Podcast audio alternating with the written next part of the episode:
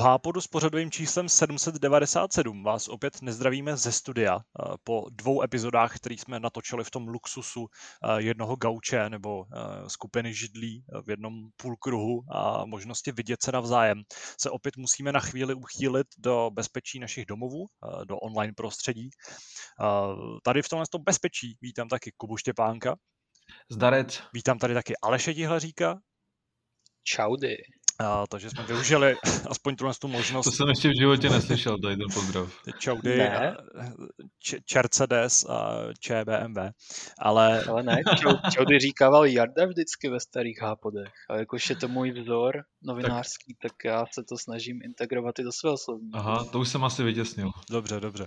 Uh, využili jsme té možnosti, že se můžeme slyšet takhle online a přizvali jsme zase někoho, kdo to má do Prahy daleko, takže doufám, že nám to tady Aleš naplní uh, svým charakteristickým humorem a především svými znalostmi hardwareu uh, a počítačů. A pozitivitou. A pozitivitou, pro který uh, ho tady máme rádi.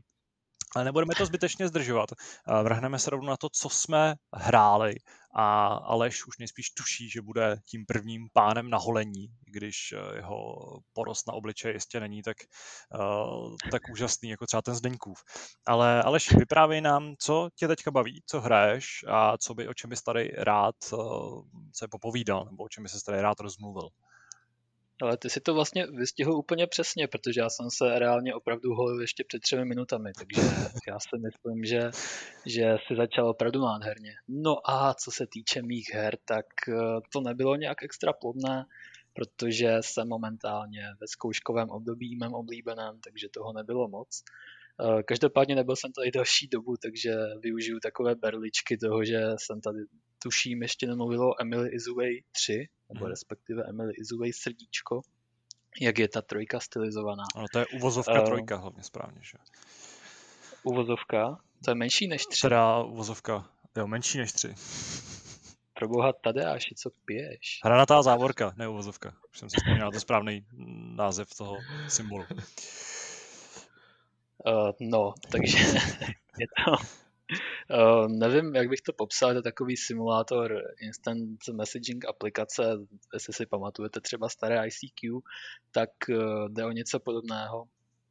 Uh, když vlastně ve trojce se celá ta konverzace a všechny ty hrátky z city ostatních i vás přesunuly do Facebooku nebo respektive Facebooku a v, nevím, no je to, je to pořád prostě hrozně emotivní záležitost, ačkoliv má jenom pár pixelů, není nějak fotorealistická, nepíšete si samozřejmě s nikým extrémně reálným, vidíte u postav jenom obrysy.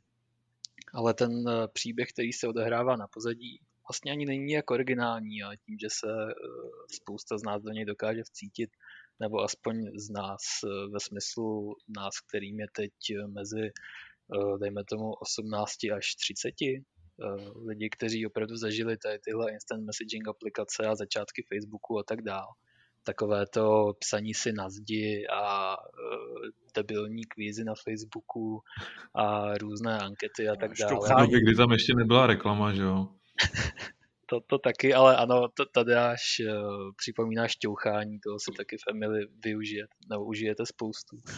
A v, pokud jako třeba podobně jako já nostalgicky vzpomínáte na to, jak jste se při hraní Zopalovi a Slide Elama seznamovali s cizími lidmi. A, a Zynga Poker. Uh, ne, jsem hrál, uh, poněvadž jsem byl ještě příliš mlád na takové hazardy samozřejmě. Uh, tak pokud vzpomínáte právě na tyhle věci, tak si myslím, že Emily Isway 3 srdíčko menší než 3 má šanci vás taky chytnout za to srdíčko. Um, jediná věc, která mi teda trochu vadila, je, že ta hra tím, že má vlastně achievement na to, že tu hru dohrajete znovu akorát s jiným objektem zájmu nebo romance, tak eh, jsem opravdu tu hru dohrál dvakrát, ale bohužel jde vidět, že je to indie věc eh, od jednoho hlavního tvůrce a obě dvě ty cesty jsou dost podobné vlastně až na konec, který teda za to srdíčko chytne asi nejvíc, ale bohužel ta cesta k němu se moc neliší, takže vlastně to, co vám řekne Emily, to stejné vám říká i ta druhá dívčina, akorát ty konce teda potom jsou trochu jiné. No vidíš, vztahy jsme zrovna řešili nedávno v Hápodu. Mimochodem, myslíš, že respektive je Emily opravdu pryč, nebo je název zavádějící? Uh, tak Emily byla pryč v prvním dílu. Uh, tam, tam vlastně Uh, nechci teda úplně kazit tu pointu, kdyby si to někdo chtěl zahrát. A pokud by někdo jako chtěl, tak to rozhodně udělejte, protože ta hra má asi 30 minut a je na Steamu zadarmo. Že trvá jako průměrný vztah na Facebooku, když mu bylo třeba 12. uh, jo, jo, t- tak nějak. No. Ono, ono to je vlastně, uh, i, i v té trojce jakoby řešíte, jestli třeba svůj vztah si dáte uh, vlastně na odiv ostatním, nebo jestli ho budete tajit, protože si samozřejmě určitě pamatujete, že v té době, jako kdo neměl ten vztah na Facebooku, tak ho reálně prostě neměl. Takže t, i, tohle, i tohle je potřeba tam udělat. Ale opravdu, pokud vás aspoň trochu vzal to, co jsem teď říkal, tak vyzkoušejte jedničku, která mě pořád eh, z té trilogie na to srdíčko chytla asi nejvíc. Uh, i tím vlastně, jak, je, jak vás naprosto vykolejí tím koncem, který je tam jenom jeden a, a teda nebudu spojovat. Uh, každopádně je potřeba opravdu uh, mít nějaké to cítění, prostě mít rád třeba alternativní hudbu a tak, je tam spousta popkulturních narážek. A umět anglicky spousta... předpokládám taky. Uh, jo, no, to by bylo taky fajn. Eh, bohužel český, český překlad samozřejmě malý indie tvůrce nedokáže zařídit, ale jestli angličtinou vládnete, tak určitě doporučuji všemi deseti. A, A hlavně potom... tam Coldplay, že jo? Uh, Kubo, Kubo, Kubo, bacha, bacha. O tom se tady bavit nebudeme. To je zakázané slovíčko teď. Um, no, pojďme, pojďme přejít dál. Uh, hrál jsem FIFU 21, uh, protože přišla do EA Play. Uh, Velmi aktuální téma. Uh, tak možná, možná, že někteří posluchači to ještě neví, uh, nebo se o tom nedozvěděli, pokud si předplácíte EA Play jako já za uh, hodně rozumnou cenovku, myslím, že to vychází na pár desítek korun na měsíc tak eh, FIFA 21 právě přišla sem, pro mě je to tady každoroční svátek, že jo. Eh, v předchozích ročnících jsem vlastně trávil stovky hodin už od asi FIFA 08. Eh, samozřejmě hraju čistě na klávesnici, protože jinak to prostě nejde. A v posledních ročnících se teda bavím hodně tím, že si dávám vždycky náhodné soupeře ve vyřazovacím módu, v takovém tom, dá se říct, Battle Royale v úvozovkách a musím teda říct, že po, po těch měsících hraní dvacítky mi ta jedna dvacítka přijde taková jako rychlejší, uh, že ten útok je o dost efektivnější, obrana zase o něco, o něco bezzubější, ale uh, nevím, no, přál bych si, aby ta hra nebyla tak šablonovitá, protože mi přijde, že po třech zápasech už jsou všechny moje góly de facto stejné. Vždycky je tam uh, nějaké rozťukání na půlce, potom se to hodí na křídlo, rychlý křídelník uteče a skoro do prázdné branky. Uh, nevím, no, už by to chtělo taky trošku obměnit, takže byl bych rád, kdyby, kdyby FIFA trošku zrevolučnila. A když už jsme u revoluce, tak jsem teď chtěl udělat nějaký super rostlý můstek, ale nic mě nenapadlo. Každopádně hrál jsem Borderlands 3, o kterém se budeme bavit asi i později. Každopádně já jsem hrál hlavně DLCčka, Eh, já si pamatuju, že ta hra, když vyšla, tak eh, byla aspoň ta lehoučce kontroverzní, protože vím, že ve spoustě v médií dostávala devítky, desítky, a v některých klidně šestky, sedmičky a dovedu asi pochopit obě strany. Ta hra asi v základu nebyla tak dobrá, jak jsme si tehdy vysnili, jak, jak jsme doufali, uh, protože je potřeba si přiznat, že dvojka byla fakt perfektní, eh, takže jsme čekali ledacos. A ta trojka, ten základní příběh byl takový, eh, já nevím, dá se říct nějaký, postavy nebyly tak eh, prostě zajímavé, ani to hlavní záporácké duo si samozřejmě nemohlo vůbec jako poměřovat s Hansom Jackem, což byl prostě parádní soupeř ve dvojce Eh, se spoustou charakteru na rozdávání. A v, nevím, ta trojka, ten základ eh, úplně moje očekávání nenaplnil, ačkoliv eh, ten gunplay a gameplay jako takový byl pořád zábavný. A nějak se z toho trošku vytratila ta šílenost, kterou byla dvojka třeba pověstná. Počkej, a... jsou tam zbraně, co střílí zbraně. To je málo uh, šílený. Nebo zbraň, co má vlastní mysl, že jo? Jako Ale všechno tohle tam je, jenomže v té základní hře byl problém v tom, že člověk se k těm zbraním ani moc nedostal. Já si pamatuju, že to, nebo myslím si, že to u nás recenzoval Pavel Makal, no minimálně to hrál tehdy. A vím, že jsme si psali, že jako jsme oba dva čekali něco víc, že, že ty zbraně prostě byly taky takové šablonovité. Pamatuju si, že jako těch kombinací zbraní a tak jsou tam snad miliardy nebo minimálně miliony ale eh, když jste vlastně přišli lutit nějakou postavu, tak vám většinou vypadávalo pořád to, tam, to stejné a nevím, nebyla to taková zábava, prostě eh, nebylo to ideální. I když to bylo řemeslně kvalitně odvedená práce samozřejmě, tak prostě tam něco chybělo. Chybělo tomu třeba to srdíčko, které má zase ta Emily. Eh, každopádně eh, vrátil jsem se do té hry s Season Passem, který jsem se nedávno koupil, který obsahuje čtyři příběhové eh, DLCčka a musím teda říct, že ta hra se fakt jako změnila a dost k lepšímu. Jde vidět, že vlastně ti tvůrci tam jistým způsobem, já nevím, jako by už nedrželi ten příběh a veškeré ty věci na úzdě. Je to prostě mnohem zábavnější i ty zbraně už mají, když to tak řeknu, koule. Jo, já třeba jsem teď jako získal granát, který skáče po celé místnosti a rozdělí se na víc granátů a všechny ty granáty střílí okolo sebe 360 stupňů projektily. Takže hrozně, hrozně dobře se na to dívá. A ta šílenost v některých těch DLCčkách opravdu zase zpátky na té úrovni, kde to mám rád a kde to mají rádi asi fanoušci takže eh, já jsem poněkud nestandardně, protože jsem nevěděl, v jakém pořadí ty DLCčka vlastně vycházely, tak jsem začal úplně tím posledním uh, Psycho Creek and the Fantastic Faster Clock, což uh, je hezky scenzurovaný název teda. A uh, jestli si to pamatujete... s tou streamerkou? Uh, streamerkou. Je tam ta slečna, která dělá videa někde na YouTube, jejich YouTube teda. A, a sedí při tom ve výřivce aspoň. To nevím, ale ty potom plníš nějaký její úkoly. To, to, to ti člověče asi neřeknu. Jako já tuhle scénu moc neznám, poněvadž už jsem jako staršího data, navíc ta Morava bez internetu, že jo, není to ideální.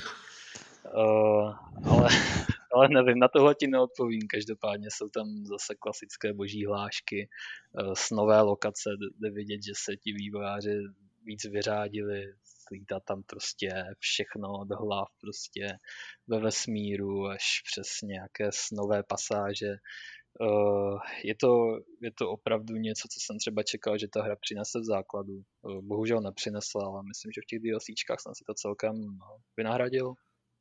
Potom jsem vlastně pokračoval v DLCčku Bounty of Blood, které je takové standardnější, je to takový typický vidlácký western, takže jsem se cítil jako doma. A v, nevím, no teďka vlastně hraju eh, Moxis Heist of the Handsome Jackpot, ve kterém eh, se vrací eh, záporák Jack, nebo aspoň v nějaké formě. A nevím, no, zase se cítím jako v tom roce 2012 tuším, nebo kdy vyšla dvojka a fakt mě to baví. Takže v Borderlands 3 po tom roce, nebo nevím jak dlouho je na trhu, možná dva, tak mě opravdu baví a jako přál bych si, aby ten nový díl šel ještě o něco dál a aby předvedl i nějaký ten opravdový next gen, když to tak řeknu. Protože ten gunplay a všechno okolo je sranda, ale ta hra je jako taková neopůsobí lehce zastaralá.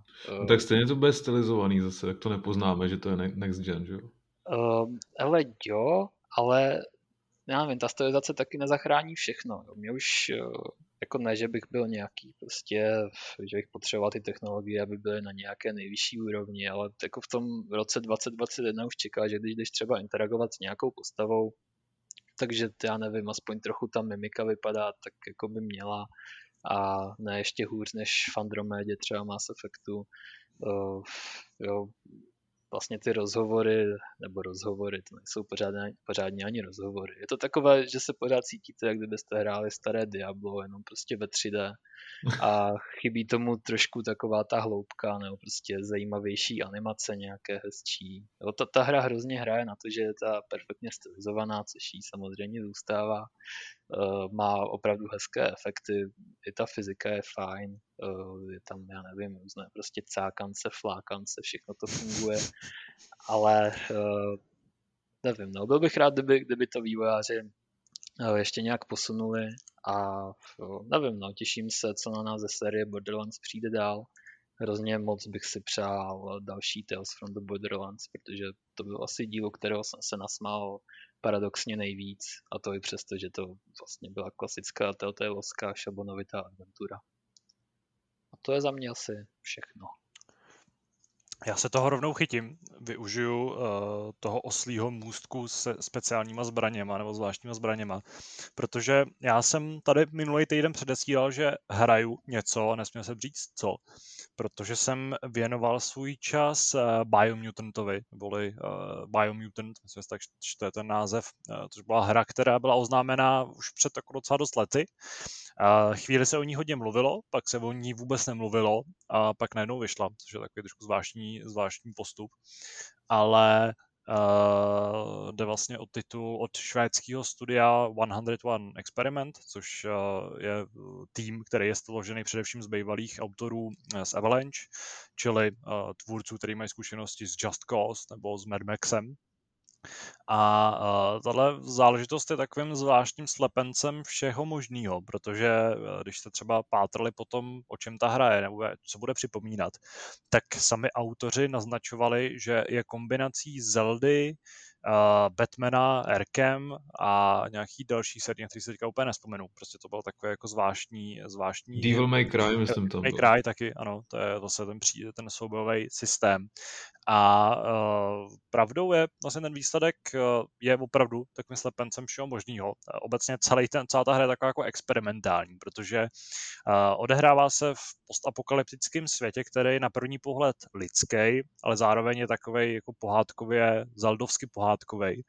Uh, zároveň jeho obyvatelé, uh, ta jako inteligence, samozřejmě nepočítám nějaký příšery, kteří se tam pohybují a zabíte je, ale ta, ty jako inteligentní obyvatele nejsou lidi, ale jsou to různý taky jako variace na eh, jako nějaký kočkovitý, obsovitý šelmy a hlodavce, něco mezi tím prostě. Představte si jako nepruhovaný mývaly, eh, který mluvějí a nosí zbraně a lidský oblečení je to takové jako zvláštní, zvláštní kombinace. A žijou prostě ve městech, nějakých pevnostech středověkých, ale zároveň všude kolem jsou prostě normální paneláky, rozpadlí, uh, vlaky, nádraží, uh, nějaký kamiony uh, vybouraný a tak dále. Takže v tomhle ohledu je ta hra opravdu jako prazvláštní.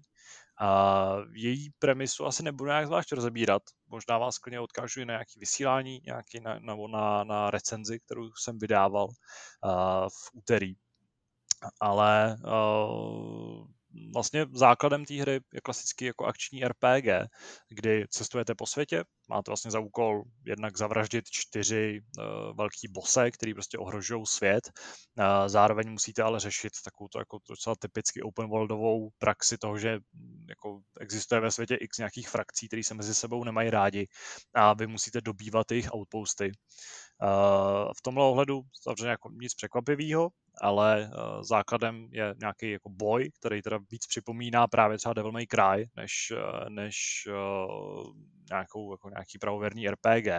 Čili je to takový akční, je to takový adrenalinový, řízný, máte k ruce vedle vlastně zbraně na blízko i zbraně na dálku, nebo dvě zbraně na dálku. Můžete mít dvě zbraně na blízko.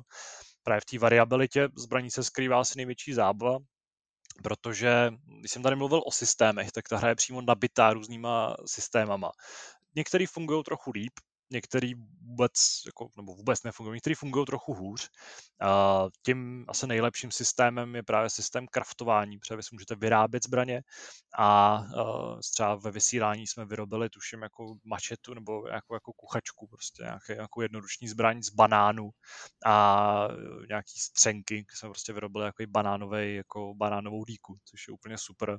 Ve hře pak vyrábíte zbraně z, z hlav od vysavače, z nějakého jiného ovoce, z popelnice a tak podobně. Takže prostě využíváte to, ten, ten odpad, který se pohybuje ve světě, nebo který existuje ve světě. Do toho jsou ve hře asi čtyři různý systémy toho, jak vylepšujete postavu, jak získáváte nějaké zkušenostní body, jak je investujete, jak si odemykáte speciální schopnosti. Všechno je to takový zvláštní v tom, že na první pohled to působí dost komplexně a ta hra vám to ani nevysvětluje moc jako polopatě, co teda jako co dělá a do, na co se soustředit. Takže na první pohled si připadáte trochu ztracený. Pak ale zjistíte, že všechny ty systémy jsou hrozně mělký.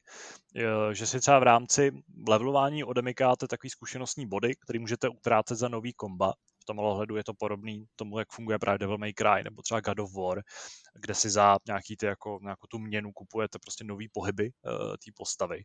Jenže tady je jako v podstatě každá, každá varianta zbraní, ať už je to prostě dvouruční meč, nebo dvě jednoruční díky, nebo jedna díka, nebo, nebo prostě nějaká palice, tak každá ta varianta zbraní má v podstatě dvě odemykatelné komba, které jsou úplně stejný. Akorát mají trošku jiný efekt samozřejmě. Takže v tomhle ohledu, když se jako vlastně spokojíte s nějakou kombinací zbraní, která vám vyhovuje, tak už se v té hře jako nenaučíte vůbec nic a můžete to prostě spamovat furt dokola. Navíc celý Biomutant je hrozně schematický. Eh, já jsem to taky zmiňoval v tom videu, že ať už se jedná o třeba náplň questů, které jsou furt stejný, jsou strašně triviální, nebo o to, že vlastně, když bojujete proti těm nepřátelským frakcím, tak ty kampaně, nebo jak to lze nazvat, takové segmenty toho, jak proti ním bojujete, tak se pořád opakují. Takže vy začínáte tím, že první pevnost, vždycky musíte dobít tři a pak hlavní pevnost. Tak první pevnost dobýváte tak, že přijdete, nějak tam jako odehrajete pár soubojů, vyhráli jste. Druhá se dělá tak, že musíte v okolí té pevnosti něco jako udělat. Takže typicky poprvé zničíte hnízdo nějakých eh, můr eh, v podzemí, po druhý zase musíte aktivovat nějaký bitevní věže, a tou třetí pevnost můžete, díky tomu, že vaše postava má i atributy jako šarmu nebo nějakého charisma, tak třetí, bo, třetímu boji se můžete vyhnout tím, že prostě řeknete, hele, jsme silný, eh, dět, jako vzdejte se rovnou a pak jdete na tu závěrečnou bitvu. A tohle se opakuje dvakrát za sebou v úplně stejném pořadí, prostě tam to schéma je naprosto jasně vidět, a, takže opět prostě první bitva je taková, druhá, v druhý prostě jdete někam něco vykonat, v třetí řeknete, jsme moc silní, prohráli jste a znova, znova se jako před váma ten soupeř vzdá. A to samé platí i pro ty čtyři bose, kdy jako vždycky z pravidla druhý úkol je ten, že musíte jít někam a chytit tam pět nějakých zvířat a který pak slouží jako nějaká návnada. A takhle to je prostě čtyřikrát za sebou. Takže v tomhle ohledu pak eh, ta hra začne být dost ubíjející, dost repetitivní a je to docela velká škoda, protože spousta nápadů, který Biomutant přináší, jsou fajn, jsou zábavný, ten crafting je prostě geniální, skvělý, teď si tam vyrábět super zbraně na dálku, můžete si tu postavu jako hodně přizpůsobit tomu, jak chcete hrát. A mě třeba hrozně bavilo proskoumávání světa, lootování, protože v rámci, v rámci světa vlastně i plníte takový jako sběratelský úkoly, je tam docela dost. A ty se týkají třeba toho, že musíte spláchnout pět záchodů nebo naladit pět kytar, zprovoznit tři gramofony nebo prostě jako najít činky a posilovat s nima.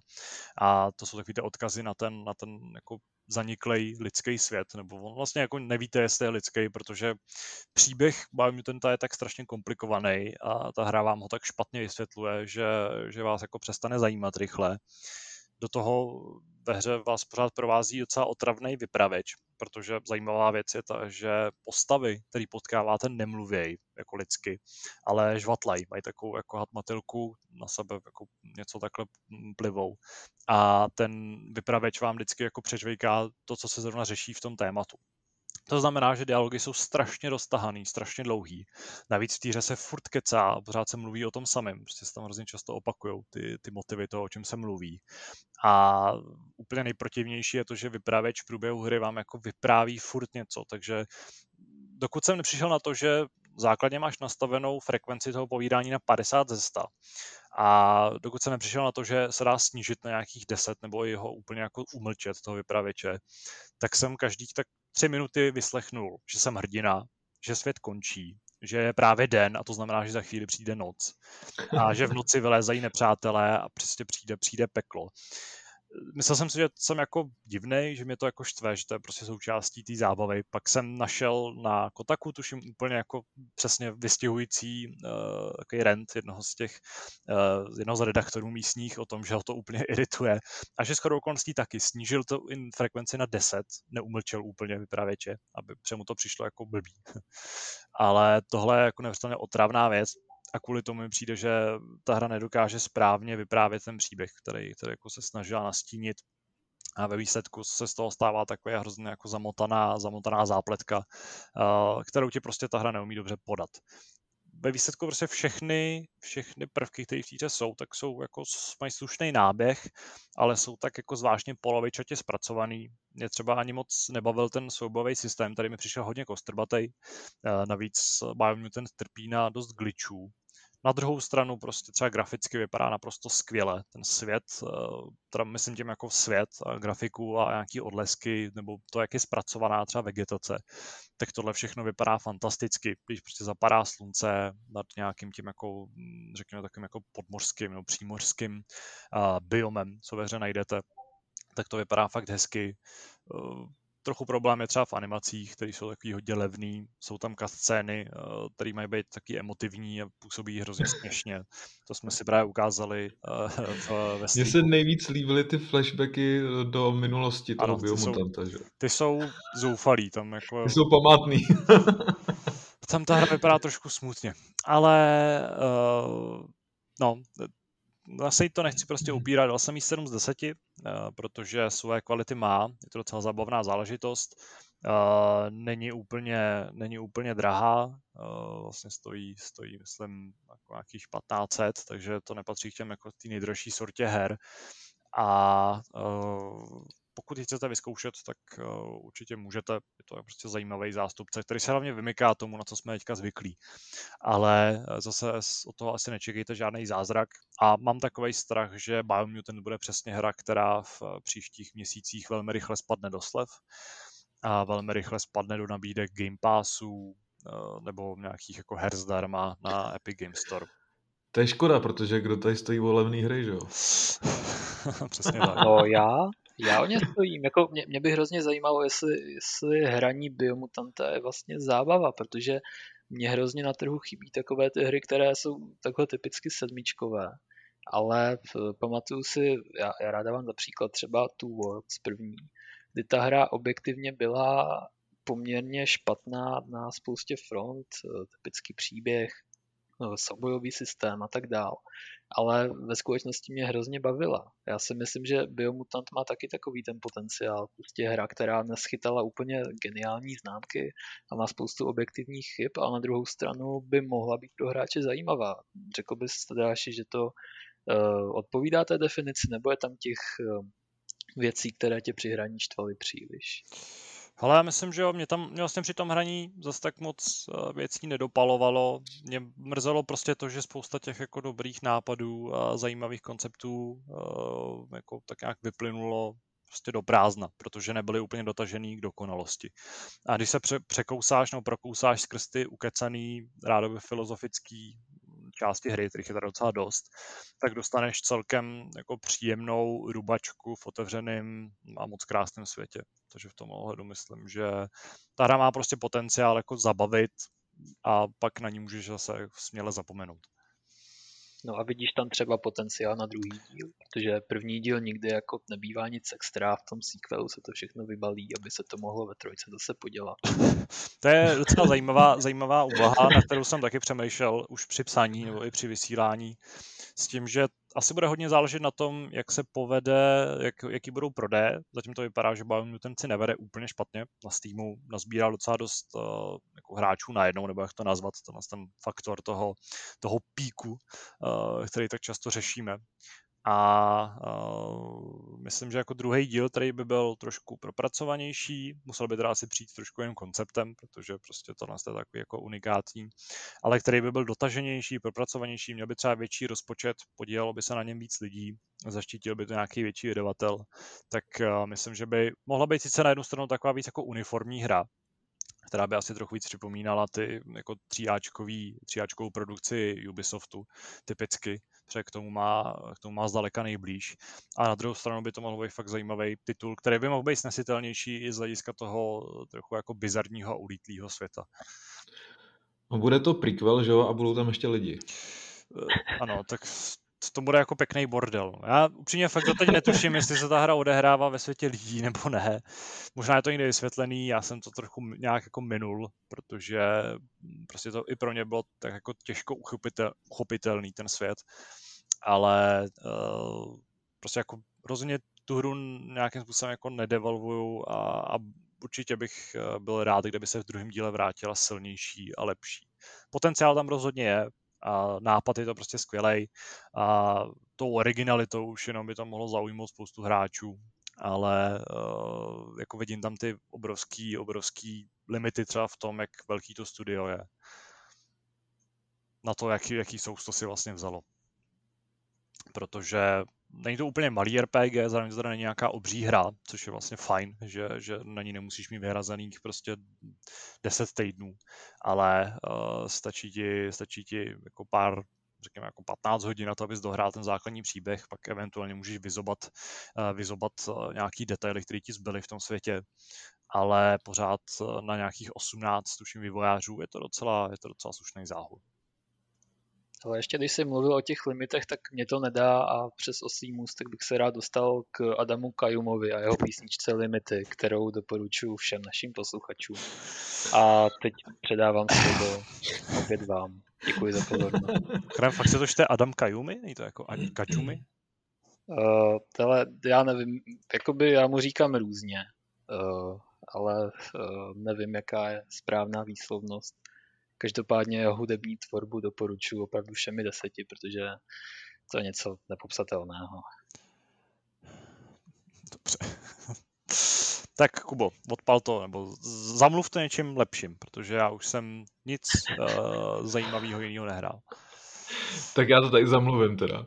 Eh, my jsme měli docela plodný týden, co se týče recenzí. Eh, a kdo by to byl řekl, že třeba z toho Robina Hooda, z Biomutanta, bude nejlepší Knockout City, což je vlastně taková moderní verze klasický vybíjený.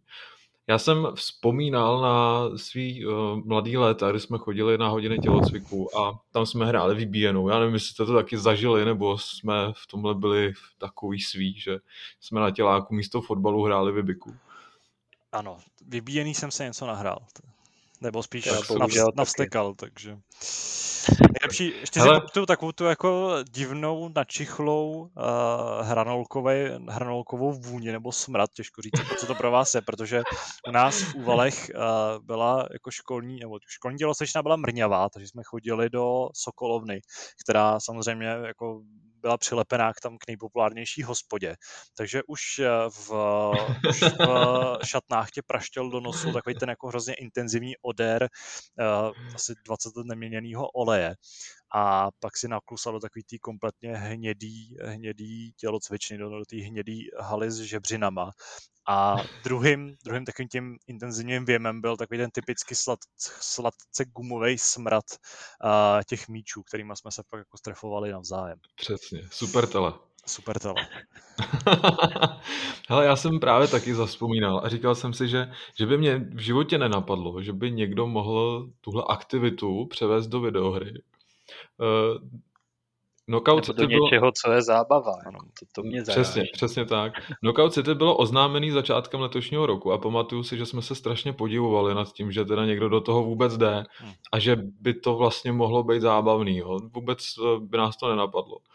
No a když, když jsem to nainstaloval, tak jsem si říkal, OK, tak zkusím to, uvidíme, třeba to bude blbost, dám tomu pár hodin, uvidíme. No a jak jsem, jak jsem to hrál, tak jsem si říkal, že to vlastně blbost ani tak není. A postupně jsem zjišťoval, že vlastně nemůžu najít žádný vyloženě negativa, která, který by mě nějak mrzely, který by mě odrazovali od toho hraní. A nakonec jsem zjistil, že to je vlastně docela fajn zážitek, což je teda takový skandální zjištění, ale měl jsem z toho nakonec velkou radost. Eh, za tou hrou stojí Velan Studios, eh, oni mají na kontě takovou tu hru, takový ten reálný obvod, kde jezdíš s autíčkama z Mária, já nevím, jestli to pamatuje, tak mají, mají tam na hlavě webkameru a ty jezdíš prostě v reálném světě, třeba v obýváku na koberci, že jo, a přenáší se ti to někam, někam do telefonu, že ovládáš takhle zvláštním způsobem eh, ty autíčka. Takže to je vlastně jediná věc, kterou oni mají na kontě. A pak teprve udělali tuhle věc, nic jiného jsem od nich nenašel. A musím, musím teda říct, že jestli to budeme považovat za prvotinu jejich klasickou videohru, tak uh, musím říct, že se s tím poprali docela hezky. Uh, ten princip hry je docela jednoduchý. Nejsme teda na hřišti nebo v nějaký tělocvičně, nejsou tam žádný čáry, ale, ale hráčům se v podstatě otevírá celé město, respektive lokace, které jsou o velikosti města, dejme tomu. A tam, tam to spočívá v tom, že na místo přichází dva týmy o třech nebo o čtyřech hráčích, kteří mají jednoduchý úkol v různých režimech zvítězit nad tím druhým týmem tím, že budou vybíjet eh, ty protihráče. Je to jednoduchý, stejně jako ten základní princip, eh, to, že prostě sebereš míč a vystřelíš ho a v případě, že ho ten protihráč nechytí a spadne, spadne na zem nebo se od něj odrazí, ten míč, tak prostě získává bod. Respektive on má dva životy, musí ho vybít jako na dvakrát, takže, takže tam je to ještě takhle posunutý, ale, ale takhle jednoduchý to je.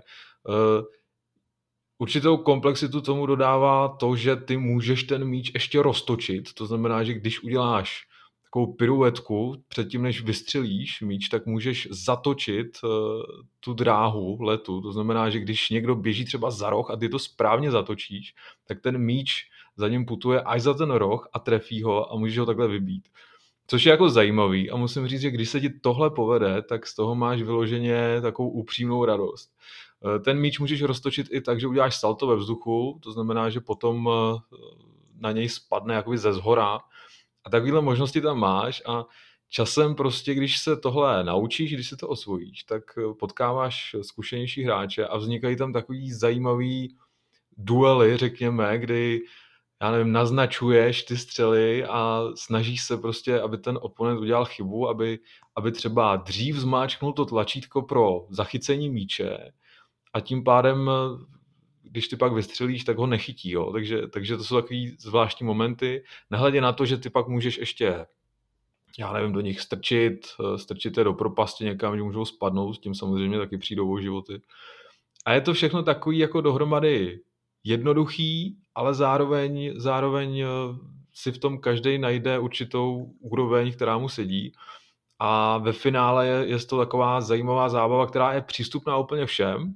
Řekl bych, že právě se v tom najde úplně každý, kdo třeba by chtěl zaspomínat na hodiny tělocviku, ale i všichni ostatní, kteří s tím třeba nemají zkušenosti a myslím si, že, že je to fajn zábava. Eh, do té hry se pak dostávají i speciální míče, to je taková nadstavba, kdy ty máš takový nevím, takový policejní míč, řekněme, který, který ten, toho, toho hráče vlastně chytí eh, do sebe a ty ho pak můžeš sebrat a, a pak s ním eh, zase vybít někoho nebo ho hodit do propasti a, a tak získat ten jeho život. A jsou tam takovýhle prostě různý, různý vychytávky, těch míčů je tam dohromady, já nevím, asi pět. A vyloženě bych řekl, že je to zajímavý překvapení. Eh, jediný, co jsem snad našel, že tam toho obsahu zase není tolik a myslím si, že ta, ta hra časem teprve dozraje do nějaký úctyhodné formy, protože dáno dohromady jsou tam čtyři režimy, eh, máš tam asi pět map, který se poměrně rychle okoukají, protože přece jenom ten zápas má třeba, já nevím, 10 minut maximálně, bych řekl, a točí se to pořád dokola, jo. Naštěstí prostě ten základní princip je hodně zábavný a myslím si, že to je přesně taková ta hra, kterou si člověk zapne, když má půl hodiny nebo hoďku a nechce se mu rozehrávat nějaký velký RPGčko, tak si přesně zapne tohle a, a může se odreagovat, může si užít nějakou takovou instantní zábavu, řekněme. Takže v tomhle fajn, má to hodně zajímavou cenovku, ono se to prodává asi za 6 stovek necelých a zároveň je to součástí EA Play a Xbox Game Pass, toho, toho Ultimate, takže si myslím, že kdo bude chtít, tak si tomu cestu najde. A já bych to rozhodně doporučil. Minimálně to zkuste. Eh, ten hápot poběží v pátek a myslím si, že do konce měsíce až eh, je ten úvodní bezplatný segment, kdy si to můžou všichni zkusit, aniž by za to zaplatili jedinou korunu. Takže doporučuji, pokud jste ještě neskoušeli, tak, tak ještě přes víkend můžete, můžete Knockout City vyzkoušet. Myslím si, že byste tomu měli dát šanci. Já jsem tady v mezičase si pustil na YouTube video z finále mistrovství světa ve vybíjené z roku 2014. Spolu soupeří mužstva Kanady a USA. A jakkoliv teda asi nechápu pravidla, protože se u nás hrála vybíjená trochu jinak, minimálně se tady nenabíjí, akorát se tady po sobě jako velmi agresivně hází míče, tak uh, zase to je hra, kterou bych jako chtěl vidět v tom realistickém podání třeba od EA a klidně bych si tam mhm. kupoval mikrotransakce, abych měl prostě tady tohle plešatýho frajera, co jim tady všechny rozbíjí hrozně. Ale ano, není vybíjená jako vybíjená. Je to tady tak za to... Nejlepší vybíjená je samozřejmě Bulancích, že Tam je mapa vybíjená ta prostě, ta je srdeční. Ano, vzhledem k tomu, že nema, nebudeme mít téma o buláncích a my jsme no. se už minulý týden shodli na tom, nebo když jsem tu tak jako bádal, jestli bychom se nemohli o asi nejzajímavější nebo nejžavější hře z celého českého crowdfundingu bavit, tak jsem zjistil, že k ní jako nikdo nemá moc vztah, tak jestli to chceš teďka napravit, Aleši, protože vím, že ty máš, ty máš určitě názory, emoci, tak k tomu teď máš naprosto unikátní prostor. Uh, ale tak samozřejmě jsem to hrával na základce, tak jako všichni normální lidé, až na naše kolegy teda. A uh, nevím, no, já, já jsem se chtěl spíš vyjádřit k té kampani, protože uh, jako asi každý z nás je, je hrozně rád, že Bulanci vychází. Ale mám takový dost, dá se říct, nepopulární názor. Myslím si, že ta kampaň je taková příliš amatérská Počkej, a vybrali ty 3 miliardy teda? Uh, zatím ne. Zatím možná, vybral jenom možná, 5 milionů, takže jako... Na mě celá ta kampaň působí takovým dojmem, jako chtěli jsme to vyzkoušet a mysleli jsme si, že to jako buď těsně třeba nedáme, nebo jako těsně dáme a bude to v pohodě. Jenomže bulánci svým kultovním statutem naprosto zbořili internet. A celá ta kampaň mi přijde taková jako no, my jsme jako tolik peněz ani nechtěli, prostě už nám je nedávejte, nebo jako ne, nevíme prostě, co s tím budeme dělat, protože... Počkej, a proč to takhle na tebe působí? Jakože tam nejsou odměny třeba ve vyšších týrech, nebo jak to myslíš? Uh, hele, třeba, celá jako by ta komunikace, a já nechci tvůrcům nějak křivdit, ale celé to na mě působí hrozně křečovitě, nebo jako... Tyhle, kdyby mířil polštář devítkou, tak se taky asi tvářím křečovitě. Ale tam nejde jenom o to úvodní video třeba ale vlastně už jenom to, že ty první tři nebo čtyři dny, že neexistovala de facto skoro žádná komunikace od tvůrců směrem k lidem. Ačkoliv se o té hře psalo prostě na, nejenom na herních stránkách samozřejmě, ale na těch uh, velkých, uh, které mají samozřejmě širší záběr. Uh, nevím, no, mě, mně to přijde takové, jako už jenom ta, ta stránka, prostě když se ani podívám, ta produktová, tak jako nevypadá na, na české poměry špatně, ale z Kickstarterů, já nevím, větších projektů ze zahraničí, když si vybavím třeba Divinity, Or- Divinity Original Sin 2 nebo tyhle fakt jako velké hry, tak prostě jsem zvyklý na trošku jiný level kvality a uh, ta komunikace prostě mi, mi přijde hrozně zvláštní a přijde mi zvláštní i kvůli tomu, že tam od začátku teda vůbec nebyly ty stretch goaly třeba, které teda potom přibyly ale jsou jako takové, prostě nevím, že, že mě to nějak nemotivuje těm tvůrcům ty peníze dát, což já jsem teda asi jeden z mála, vzhledem k tomu, že ta hra je teď na pěti milionech. Ale bavil jsem se o tom vlastně s kamarádem, který eh, sice teda nedělá hry, ale eh, vlastně programuje a bavili jsme se o tom, že jako udělat tu hru eh, nesežere moc peněz. Takže de facto nám jakoby přijde, že cokoliv, co teď už tvůrci vyberou navíc, tak uh, jim víceméně půjde jakoby do kapsy. Samozřejmě prostě jsou tam odměny, uh, jsou tam, jsou tam prostě různé třeba sošky a tak fyzické. Ale pořád mi přijde, že jako kdyby někdo chtěl a kdyby se třeba, nevím, dala část těch peněz na nějakého kampaň managera, takže ta hra mohla klidně vybrat dvakrát tolik, než vybere. Přijde mi prostě, přijde mi to trošku jako v, dá se říct, já ani nevím, jestli o tom můžu říct, že je to nějaká promrhaná příležitost, protože ten projekt má teď vybraných přes 1000% eh, cílové částky a určitě půjde ještě dál. Ale, ale dovedeš si představit, že by měl 2000. Ale jako, jako upří, upřímně opravdu ano. Jo? Je to no ale počkej, tak třeba ty prachy vyloženě opravdu nepotřebují, že jo? Zase na druhou stranu je chápu v tom, že se třeba nechtějí nechtěj zahrabat v nějakých odměnách a pak, aby se z toho nepodělali, že jo? Víme, že takové situace taky nastaly v různých projektech a, a pak na to ty studia doplatili, protože nevěděli, co dřív, že jo? Jo, to jo, ale, ale jako, když to tak řeknu, bulánci jsou fakt jako jednoduchá hra. Prostě tam nejsou žádné extrémně složité mechanismy. Prostě jdete po mapě s pár dalšími hráči a střílíte do sebe a to je víceméně všechno. Do toho hraje nějaká dost zvláštní hudba a, a občas i s, DJem Bulánkem a uh, ti Bulánci, když je postřelíte, tak dělají hrozně roztomilé zvuky, které se, jako některé z nich dají dost jednoduše zaměnit za prostá slova, což se nám taky jako hrozně líbilo své doby, že jo ale nevím, není tam podle mě jako žádná nějaká extra nástavba, kde by jako mohli říct prostě, no tak teď už to jako nedáváme, naložili jsme si na sebe toho příliš, jo. Ty, ta hra ještě ani nevyšla, už, už takový hate není. Ale, Ale ne, já, já nechci, ne, já, já, nechci, já nechci vystupovat jako hater vyloženě, jenom mi to prostě přijde Pozdě. fakt jako trošku promarněná příležitost, protože tu hru, tu základní mám rád, dokonce jsem uh, i hrál asi jako rok zpátky, uh, kdy jsme prostě po sobě s přítelkyní stříleli jenom teda ve hře uh, do, do svých pouštářů a v, celkem nás mrzelo, že si to nemůžeme zahrát třeba i na dálku, nebo respektive nepodařilo se nám najít nějaký jednoduchý způsob, jak to zprovoznit teďka po internetu. Takže to, že se Bulanci vrací, mi přijde super. Ale v, nevím, no to očekávání našich hráčů od té hry si myslím, že je trošku větší, než, než ta hra nakonec splní a ta kampaň podle mě mohla být uchopená trochu líp nevím, no. Toto je má, má, má skromná emoce a myslím, že mi přijde spousta naštvaných e-mailů a, a polštář smrti. ano, možná. Svítě, ale ještě řekni ještě e-mail tady, jo, ať to máme všechno. Uh, je to jakub.stepanek zavináč hrej.cz Máme společnou e-mailovou schránku s Tohle vystřihnu potom radši. Já se musím schovat za někoho, kdo jako oplývá tou fyzickou sílou, aby mohl ty lidi, co mě budou chtít přidusit ve spánku, odhánět. Ale jinak jsem, jsem jako opravdu rád, že, že Bolánce znovu přicházejí, jenom jsem jako, ještě, ještě by to šlo prostě dostat o level výš. No. Kampaň manažer Aleš to tady zhodnotil.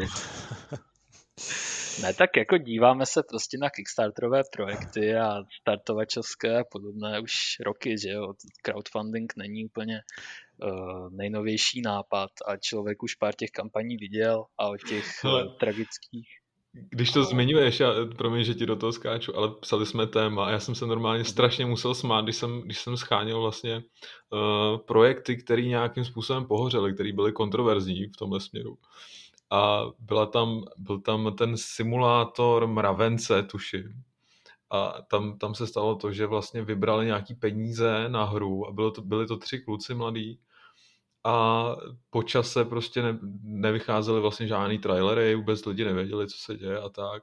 A po čase se ozval ten týpek, který to zastřešoval že za, za všechno můžou jeho kamarádi, protože všechny peníze, co vybrali, utratili za, za uh, a teď nevím, že to, ne, to nebyly prostitutky, to byly uh, tanečnice někde v klubu a za chlast.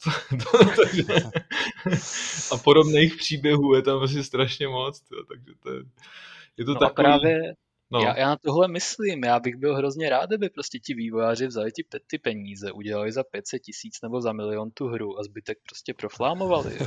Oni, oni mají jedinečnou možnost mít těch peněz na ten flám víc, ale prostě nevyužili ji nějak jako aktivně. To je škoda. Myslím, že s touhle bombou se můžeme přesunout k našemu prvnímu diskuznímu tématu.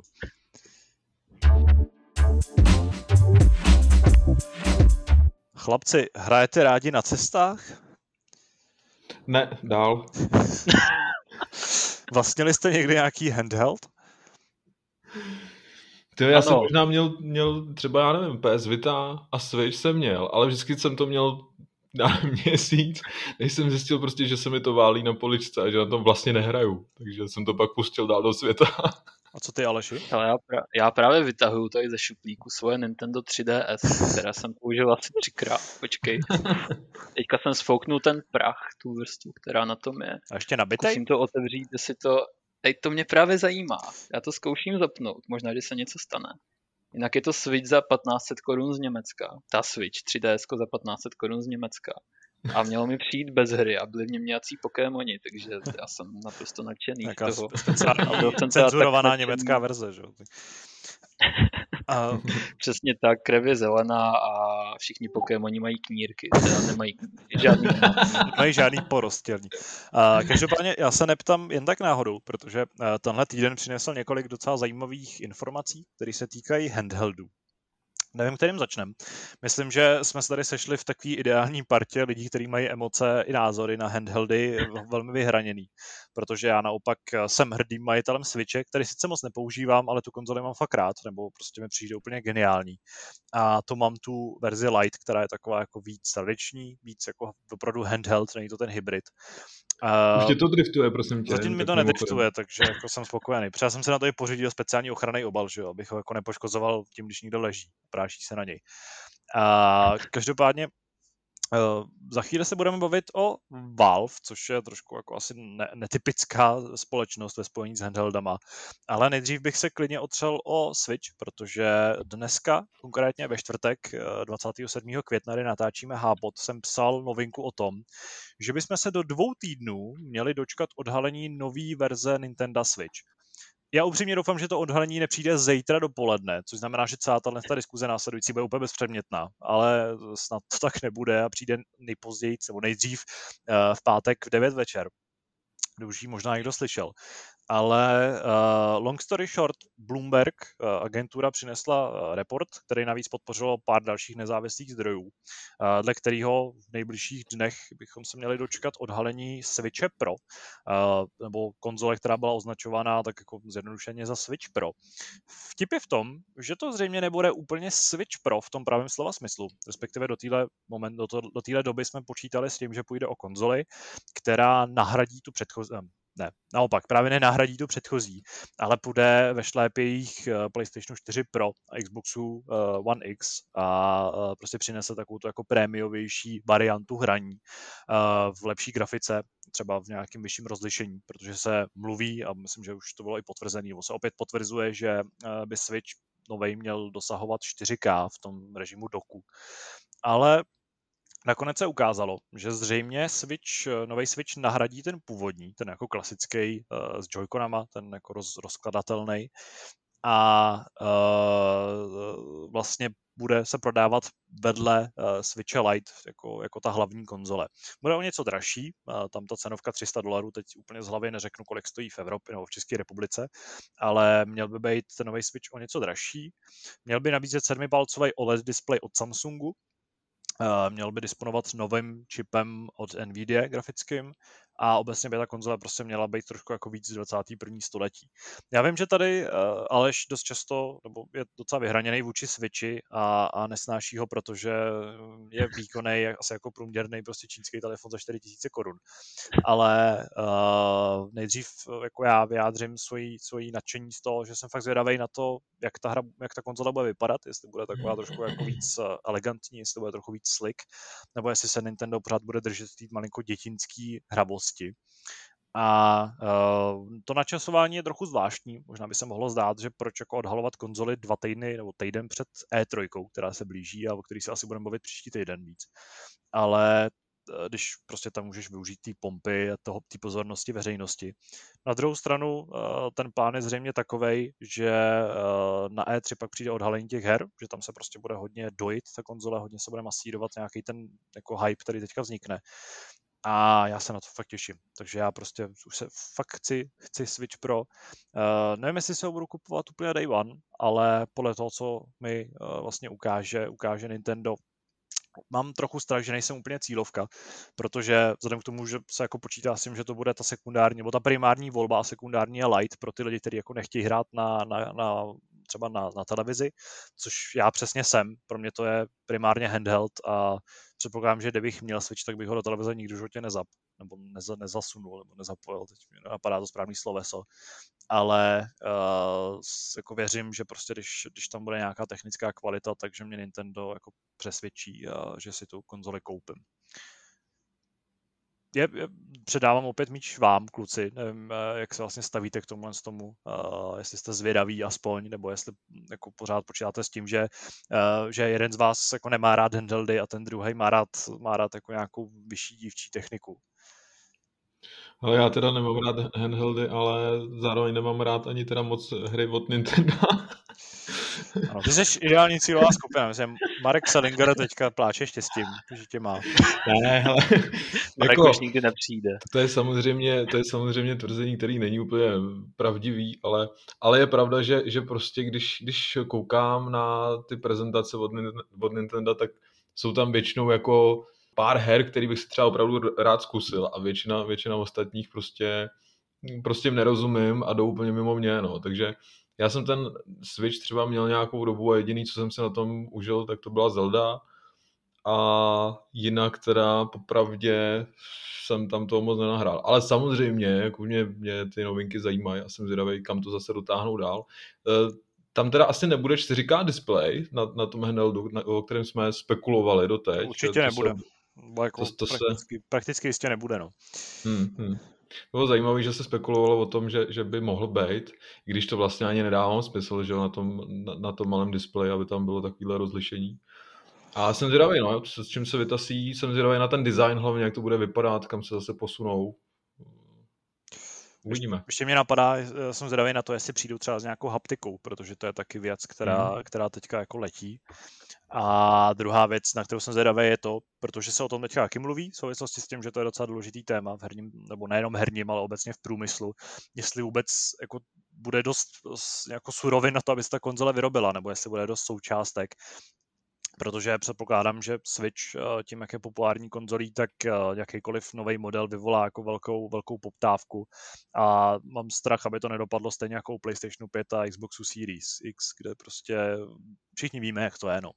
Ale uh, vlastně Nintendo samotný se dušuje tím, že ten design už s tím počítá, že je nastavený nějak tak, aby jako tam nebyl takový problém a že jsou si jistý tím, že tu poptávku jako uspokojují. uspokojí. No Co tak Aleš? já asi, já asi začnu svoji klasickou pohádku, že mm, Switch je prostě konzole, která vyšla v roce 2017, ale má v sobě hardware z roku 2015, když jakoby převřu obě oči, takže se reálně na té konzoli musí vylepšit prostě všechno. Ta, ať už se jde o kvalitu zpracování nebo o hardware, bylo by fajn, kdyby Nintendo trošku postoupilo v tom levelu trošku výš. Já vlastně jsem původnímu Switchi předpovídal brzký krach, jo, pamatuju si doteďka, když vyšlo to první video, říkám si, tyjo, to snad nemyslí vážně, to se nikdo nemůže koupit. No a samozřejmě je to jedna z nejúspěšnějších konzolí, která do teď vyšla, uh, takže Switch Pro vlastně předpovídám úplně to stejné, že to bude krach, takže to zase asi jako bude obrovský úspěch, protože se v tom hrozně vyznám. Uh, on Nintendo, nebo Nintendo s tou konzolí podle mě dokázalo, že lidem je vlastně úplně jedno, co v té konzoli je, ale jde jim hlavně o ty hry a jde jim o to, jak jednoduše se dají vlastně naháčkovat na ten marketing, který probíhá. A Nintendo v, přišlo prostě s takovým marketingem, který byl lidem sympatický. Ta konzole se dostala do rukou spoustu lidem, kteří třeba hráči dřív ani nebyli. Takže to byl dost dobrý tah a nevím, no, spíš by mě třeba zajímalo, jestli o, o ten eh, pro model vůbec bude zájem, protože lidi, kteří Switch chtěli, tak si ho pravděpodobně už koupili. Uh, a nevím, jestli vyšší výkon nebo jenom vyšší výkon je něco, na co by mohli ty svoje hráče nebo potenciální zákazníky nalákat. Samozřejmě se mluví třeba o tom lepším displeji, což je pro mě prostě nutnost. Nevím, no, já, já, jsem se, já jsem třeba teď seděl na zahrádce v hospodě s kamarády a jeden z nich um, mě začal přesvědčovat, že má iPhone 11 super display, tak jsem se hrozně naštval a prostě jsem mu musel vysvětlit, že je tragický. A to mě, to mě právě jako nutí přemýšlet o tom, že lidi opravdu nezajímá, jestli ten display má prostě uh, eh, HD rozlišení nebo Full HD rozlišení nebo třeba 2K a jde jim hlavně o to, aby tam vycházely ty zajímavé hry. No. Uh, hlavně ten display teda podle mě bude obrovský upgrade a co se týče třeba toho rozlišení, tak 4K už by jako bylo fajn minimálně v tom dock režimu, uh, hlavně, nevím, na streamovací služby a tak. Já a tak v tom dock režimu tam by to mělo podporovat tohle rozlišení, ne? Jo, to, to určitě, tak jako v dnešní době prostě hrát v 1080p hmm. nebo dělat cokoliv v 1080p, když ta televize dneska, já nevím, kolik stojí 4K televize, prostě myslím, že ty ceny začínají okolo 6-7 tisíc. Nějaká ta střední třída, dejme tomu 20, ale taková ta entry třída, kterou má spousta lidí doma, tak začíná opravdu nízko a tam už jde vidět, že ta konzole jakoby nestíhá. Takže tam si myslím, že ten výstup ty hry podle mě nebudou ve 4K, bude to takové, nevím, že třeba se na tu konzoli dostane víc AAA her od eh, vlastně jiných studií než je Nintendo. A v místo třeba toho děsivého stavu, ve kterém běžel Zaklínač trojka na Switchi, tak eh, budou moc běžet v takovém rozlišení a framerateu a detailech, aby to vypadalo aspoň trochu reprezentativně, takže tam to bude určitě obrovský krok dopředu ale v, nevím, no, asi, asi se nechám překvapit. Eh, nedokážu říct, jestli ta konzole bude mít úspěch nebo ne, ale v, pokud s něčím stoprocentně souhlasím, tak je to to, že Switch jako zatraceně potřebuje ten upgrade. Myslím, že se můžeme přesunout k té druhé konzoli, o které se, o který jsem se chtěl bavit v rámci handheldů která bude možná trošku zajímavější, respektive bude trochu neortodoxnější. Musím se tady otevřít totiž vteřinku. Valve, neboli společnost, která stojí za Steamem, nebo třeba za hrama Half-Life a Portal, tak totiž oznámila, nebo oznámila, naznačila skrze nějaký úniky, že možná chystá vlastní handheld, a Kubo, trošku mi tady pomoz, protože ty jsi, ty jsi psal novinku, která se teda z toho stroje týká. Jo, jo, eh, všiml si toho zakladatel toho serveru SteamDB a ten, ten vlastně našel v novém updateu pro klienta od Steamu eh, nějaký eh, informace, které odkazovaly na handheld s označením Steampal.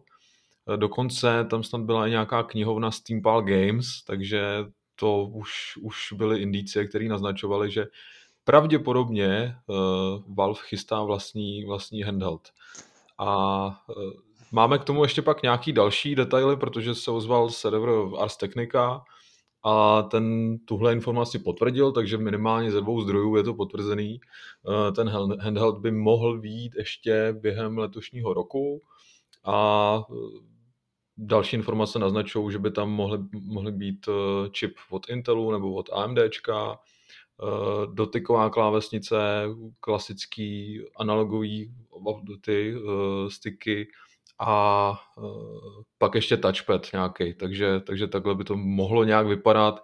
Samozřejmě nemáme, nemáme ještě žádný obrázky, nic dalšího k tomu, takže na to si budeme muset počkat. No. Těsně předtím, než jsme se pustili do tohle z toho tématu, tak uh, tady uh, Aleš zmiňoval jistý jako jiný, jin, jinou konzoli, která taky jako úplně, nebo která úplně neuspěla a uh, tady Steampalu předpovídal, předpovídal podobný osud. Uh, no, mluvil jsem o legendární UI, kterou uh, jsme měli vlastně v redakci hry nějakou dobu a která byla spíš nefunkční než funkční. Ale co mi to připomíná možná ještě víc je další uh, velký neúspěch uh, handheld Smagzí. Nejsem si jistý, jestli se to opravdu takhle vyslovuje, ale minimálně se to píše Smagzí. Teda tam a... máme taky informace nějak z poslední doby, viď? Že, že asi Právě, to no. nedopadne, že snad vyhra, vyhlásí bankrot nebo něco takového. Uh, přesně tak, no. Uh, vypadá to, že backroom na Kickstarteru tady tohohle zařízení, a teda pokud uh, nevíte, o čem je řeč, tak je to zařízení, které mělo vlastně dělat víceméně to, co by měl dělat ten Steam Handheld. Nabídnout handheld vlastně s přístupem k vaší Steam knihovně nebo k vaší normální běžné knihovně. Tady teda v tomhle případě dokonce i plnohodnotné Windows desítky. Takže byl to prostě zajímavý nápad, vybral se celkem dost peněz, ale vypadá to, že svůj smagzí z uh, Bekři neuvidí, protože ta firma zkrachovala. A já se bojím, že tady tahle idea jako výkonného handheldu, který zvládne počítačové hry, tak uh, není úplně reálná. Minimálně v případě, že třeba nepůjde o nějaké jako silné využití cloudu, kde ale zase vystává další otázka samozřejmě s eh, připojením eh, k datům nebo k nějaké síti, která by dovedla streamovat v dostatečné kvalitě a dostatečné rychlosti a tak a něco takového pořád nemáme. Takže se bojím, nebo já, já si říkám takovou tu otázku, jako jak výkonný by ten hardware musel být, aby utáhl běžné hry, které jako v současnosti hrajeme. Protože aby ten handheld měl nějaký, eh, nějakou prostě atraktivitu pro toho kupujícího, tak by na něm mělo jít rozjet jako hry, nejenom takové ty hříčky, takové ty indie záležitosti, které dneska zvládají často i telefony, ale opravdu i něco, nevím, prostě zase taková ta klasická tříáčková produkce. Jo, ono je hrozně super si říct, že si na cestách zahrajete nějakou plnohodnotnou strategii nebo něco podobného ale pokud ten hardware bude silný, tak eh, jednak ten, ta konzole bude drahá a druhá bude problém s baterií samozřejmě. A taky bude těžká Takže, a bude se blbě chladit, ne? Uh, přesně tak, no. Zase řešení chlazení, to je další věc. Uh, tam, já nevím, ať už přemýšlím nad jakoukoliv cestou, jak by to s tím mohl udělat, tak uh, vidím víc problémů než, než pozitiv. Uh, taky další věc, ona ta záležitost může klidně třeba běžet na Linuxu, nebo teoreticky, když o tom se teda v té, nebo o tom se ani nespekulovalo, že by to třeba bylo založené na Androidu, ale zase potom už mě to táhne spíš k té UI a to je taková mrtvá cesta hrát mobilní hry na takovém zařízení. Uh, nevím, myslím si, že jediný výrobce, který má takhle luxus v dnešní době dodávat zajímavé hry na tyhle zařízení s menší vlastně sílou toho hardwareu a tak, tak je právě Nintendo. A ty lidi netáhne k tomu hraní to, že je nějaká hezká grafika, protože jako není, že jo? Nebo že jsou tam prostě nějaké hry, které si můžou zahrát i jinde ale táhnou je tam právě ty exkluzivity a takové ty indie záležitosti a tak. Eh, takže upřímně nevím, nějak tomu nevěřím, mám z toho takový trošku Steam Machine vibes, eh, které taky začaly s velkou pompou, eh, pokud naši posluchači neví, o co šlo, protože už je to poněkud starší nápad, tak šlo o jakési počítače předkonfigurované, hmm. které se pišnily nálepkou Steamu a byly jistým způsobem měli prostě určené specifikace na to, aby utáhli tu a tu hru, no prostě, aby, aby, si na ní člo, aby si na nich člověk zahrál v nějaké kvalitě. A byla to taky věc, o které se hodně mluvilo tehdy a taky tak nějak vyhnila do prázdna. A uh, i tady se teda bojím, že je to taková trošku slepá cesta. Já si pamatuju, když jsme tenkrát uh když se tenkrát řešilo právě jestli vůbec Z někdy vyjde a řešili, přesně tam padaly tyhle problémy, co ty si zmiňoval, že jo, problém s chlazením, s tím hardwarem, jak to vůbec celý bude vypadat a že, že je to takový nereálný ta představa a už to, už to zaznívalo v době, kdy běžela ta crowdfundingová kampaň a už tehdy zaznívalo, že to je v podstatě scam, že, že to nikdy nevznikne, no tak hmm. tady, tady se dozvídáme, že to asi možná byl scam. A já si možná... myslím, že oni, oni začínali s tím, že by jako opravdu chtěli dělat scan nebo něco takového. Oni totiž existují, uh, myslím, že třeba firma GPD eh, dělá podobná, podobný hardware, kde si opravdu zahrajete AAA záležitosti na konzoli, ale zase je to takové, já nevím, mně tam přijde já nevím, to, to vypadá prostě jako koncepty z roku 2005, jak budou vypadat handheldy za 10 let. jako, není, to, není to prostě špatné, když ten člověk vidí ty zmenšené Windows desítky a jako přemýšlí nad tím, jak se tam teda budou nastavovat všechny ty věci a kolik těch věcí se může prostě pokazit a jak to bude pravděpodobně hřát, jaká bude životnost třeba toho hardwareu navíc teda tohle jsou opravdu už drahé záležitosti. Uh, tady se dívám, uh, jo, crowdfunding, crowdfundingová cena tisíc dolarů, což je prostě částka, kterou za, za nějakou konzoli, kterou použijete na cestách autobusem nebo, nebo M, jiným MHD prostředkem. Je to taková prostě níž záležitost mm. a proto, aby byl ten handheld úspěšný, tak musí oslovit větší sortu lidí a kdybych eh, měl třeba přemýšlet nad tím, kdo by si mohl něco takového lajsnout, tak by to byl podle mě třeba Apple, který má prostředky nebo má respektive procesory grafické řešení, které by mohly v takových zařízeních eh, fungovat efektivně. Ale nevím, no, Apple trošku šlápnul do her tím vlastně svým pásem jakýmsi, ale že bych jako často slyšel o tom, že na Apple vychází nějaká zajímavá exkluzivita nebo tak, to se mi taky nestalo.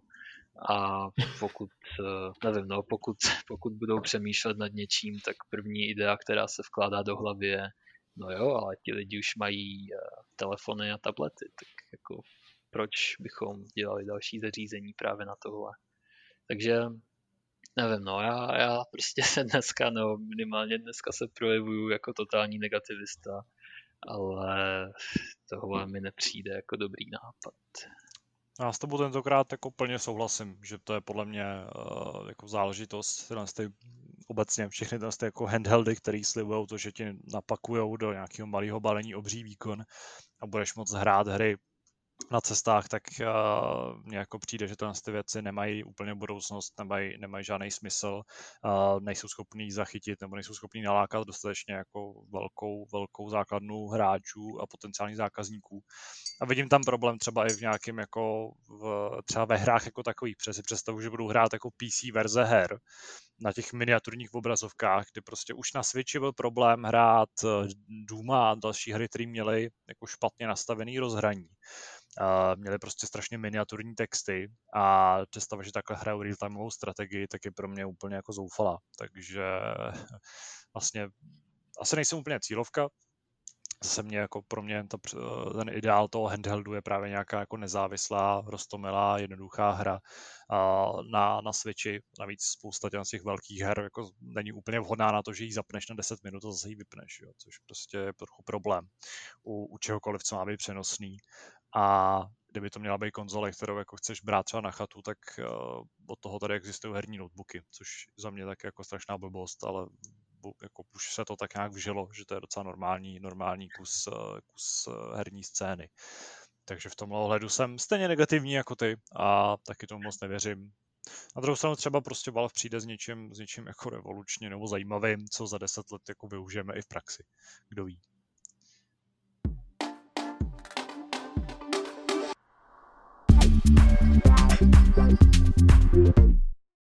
V našem druhém tématu se budeme věnovat Sonicovi. Ne, dělám si legraci, budeme se věnovat Sony, i když uh, zhruba v tomhle tom momentě už by měl někde běžet stream, který odhaluje, co nového se Sonika týká, ale to nás teď moc nezajímá. Uh, budeme, se, budeme si povídat o hrách od Sony. Uh, opět tady máme dvě vlastně témata, které s tím souvisejí, ale spolu úplně ne, protože uh, můžeme to klidně otevřít Uncharted, uh, moje oblíbená série, která konečně míří i na další platformy, nejenom na PlayStation, nejenom na PlayStation. Uh, čtvrtý díl Uncharted totiž bude následovat uh, Horizon a Days Gone a vyjde i na PC. Myslím, že je to jako potvrzený, nejsem si jistý, úplně 100% na beton, ale uh, vlastně dneska ráno unikly, unikly uh, přímo se na oficiální web nějaký, nebo je to nějaká oficiální zpráva uh, finanční, ve který je tak jako mimochodem zmíněný, že, že se plánuje Uncharted 4 na PC. A uh, mě samozřejmě, nevím, jestli Kuba hrál Uncharted, a jaký je jeho vlastně názor na sérii jako takovou. Jasná věc, mám rád Uncharted. No, takže my dva jsme tady jako fanoušci, já Uncharted miluju, až to teď díl přišel jako naprosto geniální věc. Myslím, že jsem ji nedávno označil za nejlepší hru vlastně na PlayStation 4, jako exkluzivní. Ale naštěstí tady máme našeho reakčního PCčkáře, který je nepolíben uh, čtvrtým PlayStationem. Nevím, jestli, vím, že ty jsi koupil PlayStation 3 někdy zhruba před rokem. Ano. A, a hrál si na něm Uncharted, nebo jestli, nevím ani, jestli se na něm něco hrál nakonec, protože vím, že tam byl taky trošku jako problém v tom. Uh, já jsem na tom dohrál Last of Us. Uh, Uncharted jsem si koupil trojku, ale zatím mi hezky odpočívá vedle té konzole. Mm-hmm. Ale uh, nevím, no, já, já si myslím, že jako je to super, že PCčkáři konečně okusí trošku Nějaký toho... dobrý hry, no. ne, tak na PC vychází taky spousta exkluzivit, ale jsou to zase často spíš níž záležitosti. Ano, jsou to protože... prostě ruský simulátory sraní a takové věci. Že? Zdravíme Davida. nám přijdou hejty. Ne, ne, ne, ne. Já, já jsem hrozně rád, že Sony si konečně uvědomilo, že počítače jsou kámoši a ne žrádlo. Uh, jenom mě mrzí, proč si to třeba neuvědomili dřív, protože Microsoft s tím přišel podstatně dřív o několik let. A s tím, jak dneska vypadá PC hraní, uh, tak je to takové, jako jo, tu, tu Uncharted 4 určitě oceníme, ale asi až s časem, protože Eh, šance koupit si v téhle chvíli reálné, reálně herní PC a nezaplatit přitom eh, tolik jako za ojetý osobní automobil není moc vysoká. Takže je škoda, že to přichází až teď, ale eh, líbí se mi ta iniciativa, to, že ty hry přicházejí později než na PlayStation jako takový mi vlastně nevadí a mám radost, že, že vlastně Sony se snaží vlastně v konečném důsledku je to benefit pro všechny, protože Sony víc vydělá, eh, to portování her už není jako kdyby se portovali z PS3, která měla obskurní hardware a obskurní uh, architekturu, uh, takže ty konzole jsou de facto převlečené PC už v dnešní době, takže portování bude stát pár šupů, potenciální výdělek je mnohem větší a zase může přilákat k PlayStation další hráče takže tohle beru eh, jednoznačně jako pozitivní krok. A nemrzí eh, tě, že začínají čtvrtým dílem? Že, že přijdeš o ty předchozí? No, Uh, jako do jisté míry jo, ale tak zase nikdo neříká, že se tam nějaká kompletní trilogie časem třeba nepodívá, takže uvidíme, no. Jsem, to jsem si právě říkal, že by k tomu rovnou mohli přihodit i, hmm. i tu kompletní trilogii, no. To určitě, no. A tak třeba to časem přijde, jako na, na PC teďka přicházejí hry, o kterých jsme si nikdy dřív nemysleli, že, že tam výjdou. Uh, některé z nich jsou dokonce i hezky optimalizované. Třeba jsem se díval na Days, Done, uh, Days Gone a uh, tam vlastně ta hra běží, dá se říct, perfektně na těch PC, takže i to, že technicky jsou ty hry v pořádku. Horizon tam měl nějaké problémy, ale taky už se tuším podařilo vyžehlit. Takže i to je takový příjemný bonus. A je to fajn. Mě docela baví reakce internetu, respektive stačí si přečíst eh, někde pár jako komentářů od uh, rozzuřených hráčů z PlayStationu a přijde mi jako naprosto absurdní to, jaký, uh, jaký přístup k tomu některý lidi mají, že jsou opravdu jako hm, až, až jako neuvěřitelně prostě uražený tím, že si Sony dovoluje jejich jako exkluzivitu posílat i na nějakou další platformu, nehledě do toho, že ta hra už je v podstatě pět let stará. Ale uh, to je věc, kterou teda... Jsou ty hráči, co jsou hrdí na to, že mají doma PlayStation, že jo, nosí triko všude s tím velkým logem, kšiltovku, baťoch, že jo, a všechno, všude mají logo PlayStation a ještě tričko Uncharted. Teda, no. Kdyby měli tu Xboxovou výchovu, tak je to vůbec jako nepřekvapí nic, že jo, ale tohle je prostě pro mě trochu nepochopitelná věc a byl bych teda rád, kdyby, kdyby se prostě ty poměry trochu změnily a lidi začali přemýšlet nad tím a s tím úplně jiným způsobem. Ale to je asi jako na... Si představ, že by vyšel třeba NEC jednička a dvojka na PC. To by, to by bylo super. a... Nejlepší značka Sony za poslední léta prostě na PC, to by rozbilo internet. Přesuňme se k druhému tématu, který bude možná ještě o něco kontroverznější, zajímavější. Určitě bude. Protože uh, dnes Randy Pitchford, uh, šéf Gearboxu, jsou autoři Borderlands 3, budeme se ještě, opět se vrátíme k Borderlands, uh, tak oznámil, že je téměř za rohem aktualizace, která má přinést eh, podporu cross-platformního, no, meziplatformního multiplayeru, což znamená, že v ideálním světě byste si mohli zahrát společně, ať už eh, hrajete na PlayStationu, Xboxu, PC nebo Stady. V praxi to tak úplně nebude, protože eh, v rámci té zprávy o tom, že ta aktualizace už jde do certifikačního procesu, takže už je hotová, akorát ji musí prostě odklepnout Microsoft, Valve a tak dále, tak v rámci tohle z toho procesu se jaksi autoři dozvěděli od vydavatele, což je Take-Two, že je to sice hezký, ale PlayStation tam nezahrňte, prosím. Takže na PlayStationu prostě meziplatformní multiplayer nebude. Uh, což je trochu překvapivý. Uh, ten samotný tweet Randyho působil trošku rozmrzale, nebo tak jako rozladěně. Asi chápu proč. Uh, I protože prostě ten, ta jako, ten patch je hotový, ale prostě nesmí, nesmí jít do produkce, nesmí jít live. Uh, nebyl určený žádný konkrétní důvod, proč by to tak jako mělo být, respektive oficiálně to jasný není. Na druhou stranu se okamžitě začalo eh, vzpomínat a uh, upozorňovat na to, co bylo zveřejněné na začátku tohle měsíce v rámci soudního sporu Epiku a Apple, který prostě přines, uh, ten soudní spor přinesl spoustu zajímavých odhalení, protože se do těch veřejných bank jako dokumentů museli nahrát celkem zajímavé věci.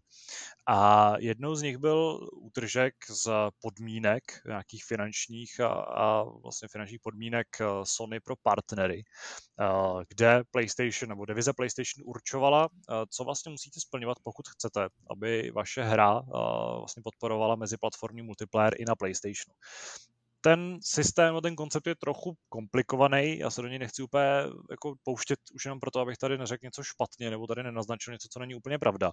Ale velmi jednoduše řečeno, eh, je tam taková, takový základní koeficient, který se dá vypočíst z toho, jaký podíly toho celkového balíčku hráčů, který hrajou mezi platformě, ten multiplayer vlastně existuje a kolik z tohle z toho podílu, nebo kolik, jaký podíl tvoří právě hráči na PlayStationu.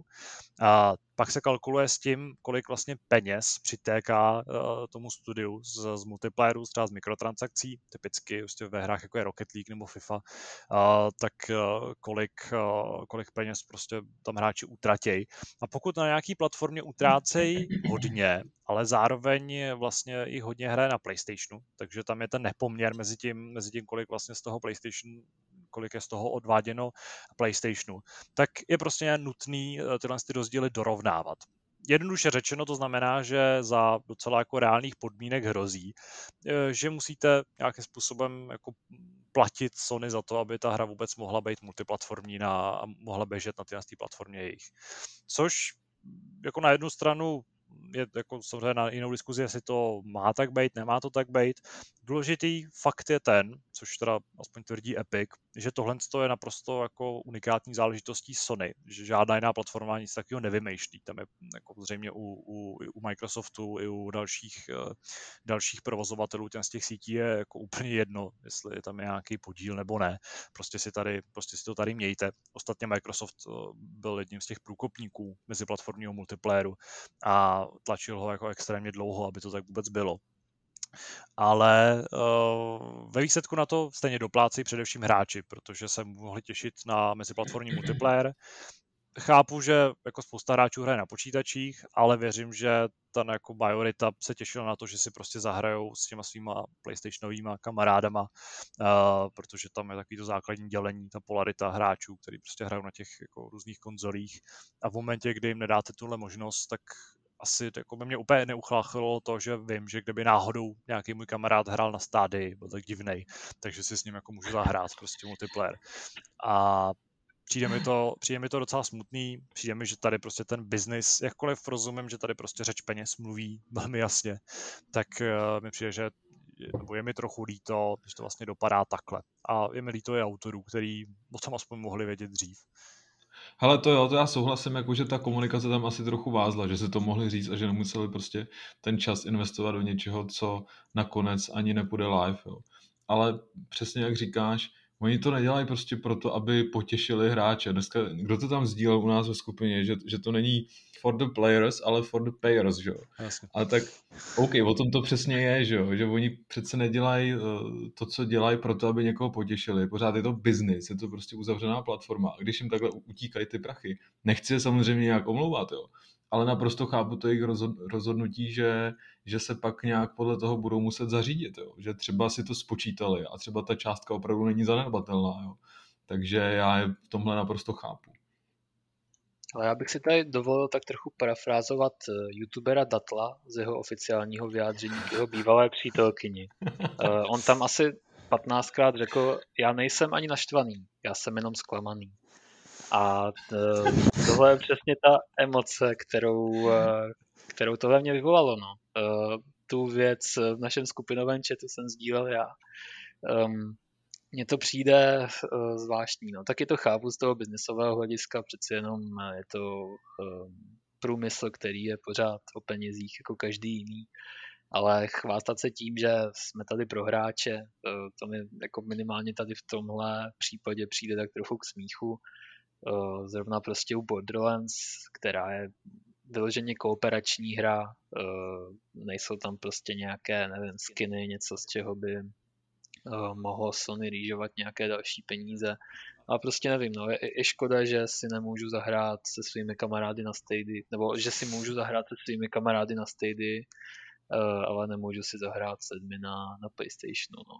Uh, mě, mě taky trochu mrzí to, že Sony má u hráčů takový ten kultovní statut, kteří prostě mají pořád Xbox uh, zafixovaný podle toho nepovedeného vydání Xbox One Eh, doteď eh, se na internetu eh, vynořují takové ty vtípky, nevím, mluvil, mluvilo se tady v podcastu pár dílů zpátky o tom, jak Xbox kdysi přistupoval k bazarovkám a jak si jej tehdy Sony dobírala, že jako ona je tady s tím řešení, které hráči opravdu ocení, s tím takovým jednodušším. No a Microsoft se tehdy chytnul za nos a pokračuje takovou hodně sympatickou cestou, když to Sony uh, jako spousta věcí, která od nich vzejde, ačkoliv třeba ještě před chvilkou jsem je, jsem je chválil, tak uh, k některým těm věcem mám opravdu takový trošku ambivalentní postoj. No. Uh, v těchto průmyslech a v tom vlastně zábavním nebo v počítačovém hardwareu, kde jsou ti lidi opravdu vášniví ohledně svých voleb a platform a tak, tak um, je hrozně jednoduché dostat nějakou tu nálepku. Už jsme se bavili o tom Xboxu a těch bazarovkách, nebo prostě tom, že, tomu, že si z Xboxu lidi dělají srandu, že je teda jenom k televizi a že na něm vlastně nejsou žádné hry, exkluzivity a tak dál. Podobný případ je třeba v AMD, vlastně firma, která vyrábí grafické karty a procesory. Když se doteď podíváte pod nějaký hardwareový článek do diskuze, tak je tam několikrát eh, takový ten názor jako AMD, ha, ha, to nechci, protože mi to vytopí celý barák. No jasně, to se, to se prostě dělo, ale dělo se to pět až deset let zpátky a dneska je to paradoxně úplně opačně. Ale přesně uh, Sony, Sony mi přijde, že taky patří tak trochu do té kategorie třeba Intelu a Nvidia a má ty fanoušky tak uh, radikální nebo tak prostě oddané, že eh, tady tyhle věci třeba přehlíží a ten marketing nasávají opravdu plnými doušky a vlastně jim tohle vůbec nevadí. A je to škoda, protože kdyby se třeba ohradili, tak i Sony by muselo fungovat trošku jiným stylem. Takže nevím, no, přijde mi, že prostě Sony, Sony uh, tvoří hranice někde, kde ty hranice vůbec být nemusí a uh, je to trochu škoda a uh, nevím, no. Myslím si, že z toho taky mohli benefitovat i oni, ale bohužel se v téhle, tomhle případě rozhodli, že asi nechtějí. No, já bych ještě jako nakonec chtěl podotknout, že vycházíme pořád z té teorie, že to tak je, ono to tak jako úplně být nemusí, ale je pravda, že pravda. jako jiný úplně rele, relevantní nebo nějaký jako smysluplný důvod asi uh, jako najít nedokážeme, že prostě asi jen těžko si Take-Two rozhodlo, ale prostě PlayStation nemáme rádi, tak to tam prostě nedělejme. Takže bohužel je to tak. Doufám, že se, doufám, že se Sony, Sony trochu chytí za nos a některé ty rozhodnutí začnou dělat nějakým trochu jiným způsobem. Obecně ten jejich přístup k uh, meziplatformnímu multiplayeru, který už i u, jako u Nintendo je výrazně jiný než býval, tak uh, je pořád jako absurdně takový jako elitistický a odtaho, odtahovačný si pamatuju takový ty momenty, kdy, Phil Spencer pořád navrhoval, tak jako trošku ze srandy, uh, že by se jako mohlo hrát mezi platformě a tohle z toho byl vždycky nemilosrdně odpálkován. A i když se samozřejmě ty, ty časy měnějí a dneska už si lec jakou hru zahrajete, uh, zahrajete uh, jako mezi nebo společně s kamarády na jiných platformách, tak je to pořád takový jako zvláštně komplikovaný. Ale uvidíme, jak se to změní, jak se to změní v dalších letech. Pak když máš meziplatformní hraní a, a musíš k tomu využívat ještě nějakou externí aplikaci, aby se třeba mohl zavolat přes Messenger, abyste se slyšeli opravdu v té hře. A to je jako další, další Vys Outriders. tak nevím, jestli je o co stát. Tyjo. Jako moje třeba ta zkušenost teďka plyne i z toho, když jsem hrál, když jsem se snažil převíct si účet z MLB The Show, právě jako z, z PlayStationu na Xbox, tak to je tak strašně jako komplikovaná záležitost, která vůbec není intuitivní. Jako hmm. V tom ohledu nevím, jestli to je jako úplně vina moje, teda vina, vina, vina těch platform, ale spíš tam možná zatím jako stojí, stojí ty vývojáři. Na druhou stranu vývojáři jsou taky Sony, takže tam možná jako nebyla úplně motivace, aby to bylo nějak třeskutě jednoduchý ale uh, prostě to, jako jak, jak uh, jsou některé věci uh, ohledně uživatelské přívětivosti, ať už uh, z hlediska technologií, jako úžasný v dnešní době, tak v některých věcech si pořád připadám jako v roce 2005, kdy se ty jednotlivé firmy jako mlátily o to, která, která jako tady získá nebo si vydobije ten, ten, ten královský status. Což prostě dneska tak. už se jako doba změnila v tomhle ohledu. Ale ono to není jenom to multiplatformní hraní, ono celkově Sony má prostě takové zvláštní nároky, ať už eh, je to na hry jako takové, nebo i na vývojáře. Já, co jsem se bavil s jedním vývojářem, který eh, dělá tady v Brně, tak mi řekl, že jakmile se hra dává ke kontrole eh, třeba Nintendo, že to dřív býval jako hrozný průšvih. A dneska už je to víceméně, dá se říct, formalita než to Sony prostě po vývojářích tupe kvůli naprostým kravinám. Jo, že jo třeba po CD Projektu, že jo. Um, tak to je, to je jako další, další taková zvláštní kauza. To, že Cyberpunk doteď si nemůžou zahrát hráči na PlayStationu, kteří ho doteď nevlastní, tak to mi přijde naprosto bizarní, protože ta hra byla, ano, rozbitá dost a asi je rozbitá dodnes, ale eh, v konečném důsledku Sony upírá i svým hráčům nějaký ten zážitek, který eh, podle mě byl velice dobrý. Ano, jako jistě hry mají bugy, ale nevím, no, je to prostě, jsou to takové věci jako u Nintendo bych to třeba čekal deset let zpátky takový přístup. Pamatujeme si prostě, jak přistupovali digitálním hrám, jak prostě celkově internet, že existuje. To jako um, byla věc, která se taky k Nintendo dostala dost pozdě. Ale teď eh, to vypadá, že právě Sony je ten jako hráč, který se snaží všechno brzdit, který prostě ke všemu přistupuje hrozně striktně, ale jsme pořád v závadním, zábavním průmyslu pro boha, jako buďte na sebe hodní lidi prostě. Říká ten největší ano. hater tohoto podcastu. Ale poslední 30 minut tím, že tady jako sepsul úplně všechno prostě. I bulánky. Bulánci, ty prostě polštářci, co se střílejí mezi sebou, mu nejsou dost dobrý. Ano. Uh, myslím, že na sebe budeme moci být hodní uh, v dalším tématu, kterým jsou dotazy. V našem dotazáriu se tentokrát urodilo spoustu zajímavých příspěvků, takže se do nich rovnou pustíme. Začneme tradičně v mailu. Eh, píše nám Tomáš, eh, ahoj, ještě jednou k nevytěženým válečným konfliktům. Co takhle dobývání Ameriky z pohledu evropských kolonizátorů? To by mělo být blízké americkému publiku, no ne? Multiplayer indiáni se sekerama versus bledá tvář s mušketou. Politicky by to byl asi rachot a vznikly by nejméně čtyři nové iniciativy, ale co vy na to? Mimochodem je tady Indian Lives Matter, takže zdravíme Filipa Krauchera. Uh... no. Filipe, to je ten nejlepší, nejhorší nápad, který jsem zde slyšel. Přesně, já bych do toho šel. Já bych udělal Kickstarter nebo startovač a už by to jelo. Tak vůbec nevím, o čem se teďka bavíme upřímně, ale... Uh... No, o té hře z válečného konfliktu. Uh... Ale jako paradoxně nedávno jsme se tady bavili o, o, uh, o hrách, které přistupovaly k válkám nějakým jiným způsobem, druhý světový. A tam jsem právě zmiňoval moji oblíbenou, oblíbenou střílečku Darkest of Days a právě tam byla souboj, nebo ta začínala uh, vlastně s válkou nebo bitvou u Little Big Hornu, kde se také jako docela, docela bojovalo. Bylo to docela zajímavě zpracovaný. Ale tam teda samozřejmě ten princip byl ten, že vás zastřelej a pak se stanete součástí nějaký tý jako speciální jednotky, který cestuje časem. Takže uh, to asi není úplně, úplně tím cílem. Uh, nevím, myslím, že to je jako hra, která ano, by asi byla blízká americkému publiku, ale vyvolala by možná ještě větší kontroverzi než, uh, než uh, Six Days in Fallujah, takže to asi neklapne. Mně se zdá, že dneska vyvolává kontroverzi úplně všechno, takže to je jedno. No, jasně no, ale tak některé věci, prostě mluvili jsme tady třeba o té válce na Balkáně, která podle mě by jako zdaleka nevyvolala takovou, jako, takovou bouři, už protože prostě v tom západním světě to jako není moc Tam se oni neví. Oni, no, tam se oni neví, takže by to bylo prostě jako nepodstatný z jejich hlediska ale... Tak ona hlavně taková hra už vyšla, ona se jmenuje Casters Revenge, vyšla na Atari 2600 v roce 1982. A už, už tehdy byla kontroverzní, takže si představte. Už tehdy, ano. Celkem pochopitelně teda, pokud tu hru znáte, tak určitě víte. Já radši nebudu popisovat, co je jejím cílem. Pokud ji neznáte, tak si to najděte, protože je to, je to velmi specifická záležitost.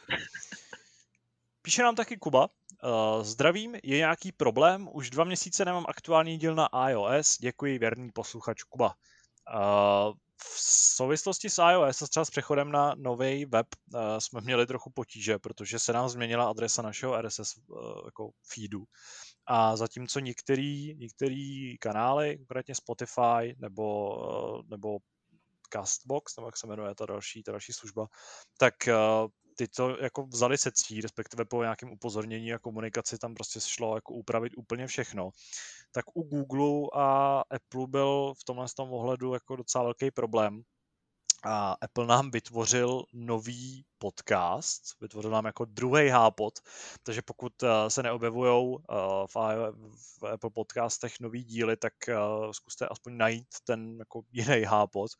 A tam byl i problém v tom, že když jsme to řešili, nebo když jsem se jako dotazoval, co s tím teda můžeme dělat, tak bylo řečeno, že jako se s tím nedá dělat nic, respektive, že prostě se nedají, nedají zmigrovat ty podcasty a že to je jako docela komplikovaná záležitost. Takže se vám umluváme za ten, ten problém ale naše podcasty najdete na těch všech platformách, uh, jenom je tam prostě problém s tou migrací, který doufám jako vyřeším.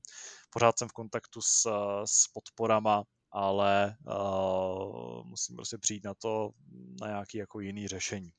Takže zatím, zatím budete muset využít buď to jiný, uh, jiný platformy, třeba Spotify, anebo uh, se prostě přihlásit k odběru uh, vlastně tohle z toho jiného, jiného feedu.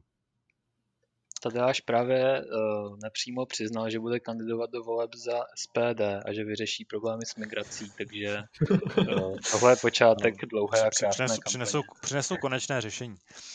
A, uh, píše nám taky... revenge. píše, nám tak, píše nám taky Anlu, Uh, ahoj, milá redakce hry. Já jsem ochrém rád, že nás poslouchají i ženy. Uh, troš, jako jsem, trochu tomu nevěřím, ale... To nebo... jsme samozřejmě všichni rádi. Zdravíme. To zdravíme. Uh, chtěla bych vás všechny pozdravit a zeptat se, kdy točíte háp, když točíte hápot, dá se někde najít, o čem bude další díl? Moc děkuji za odpověď, pozdravím Annu.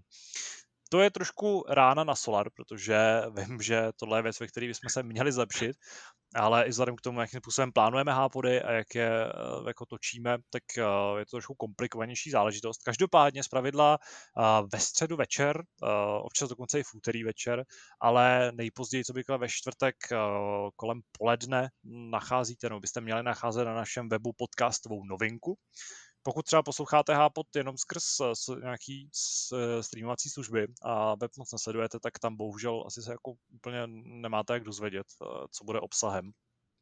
Ale na webu najdete podcastovou novinku, ve který většinou eh, stanovím, kdo se bude účastnit, nebo zmíním, kdo se bude účastnit a co se bude řešit a minimálně těch pár hodin na, na dotaz máte. Vím, že v minulosti nebo v, uh, zhruba tři díly zpátky přišla nějaká, přišlo pár stížností na to, že na to kašleme. Tam si, jako, si popel na hlavu, že, že to bylo takový trošku divoký tehdy a byl trochu, nebo prostě jsem na to prděl dobře. A asi se k tomu přiznám otevřeně. Teď se snažím zlepšit. V posledních dvou týdnech uh, tam bylo času dost, dneska tam ten čas byl taky, a pokud jste prostě pravidelnými návštěvníky webu, tak myslím, že se vždycky dovtípnete, dovtípnete o čem se budeme bavit. Pokud chcete, chcete na něco zeptat, vždycky máte k dispozici náš Discord a vždycky máte k dispozici náš mail, kam můžete posílat dotazy. Ostatně to právě teď tady čtu tyhle ty dotazy z mailu, takže jsem rád, že ho využíváte. Mimochodem, možná když už jsi zmínil Discord, tak eh, kdybyste tu síť neznali, tak eh, ji najdete na webu hned vedle vyhledávací lupy v hlavičce.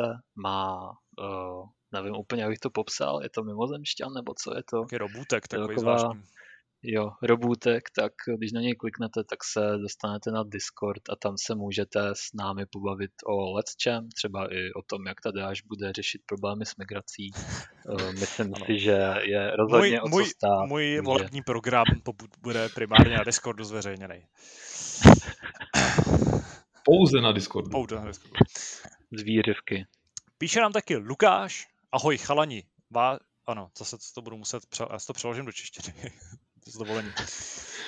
Váš podcast poslouchám pravidelně, většinou v autobuse, protože jsem řidič MHD a je to moje přechodné bydliště. Jsme rádi, že uh, nás poslouchají opravdu různí lidé a vždycky je zajímavý slyšet, uh, co je jejich vlastně náplní životní. To znamená, že to pak poslouchá celý autobus, ano, že jo? doufám, že to poslouchá, že to tam je pořádně vohulený, je to nějaká pořádně linka.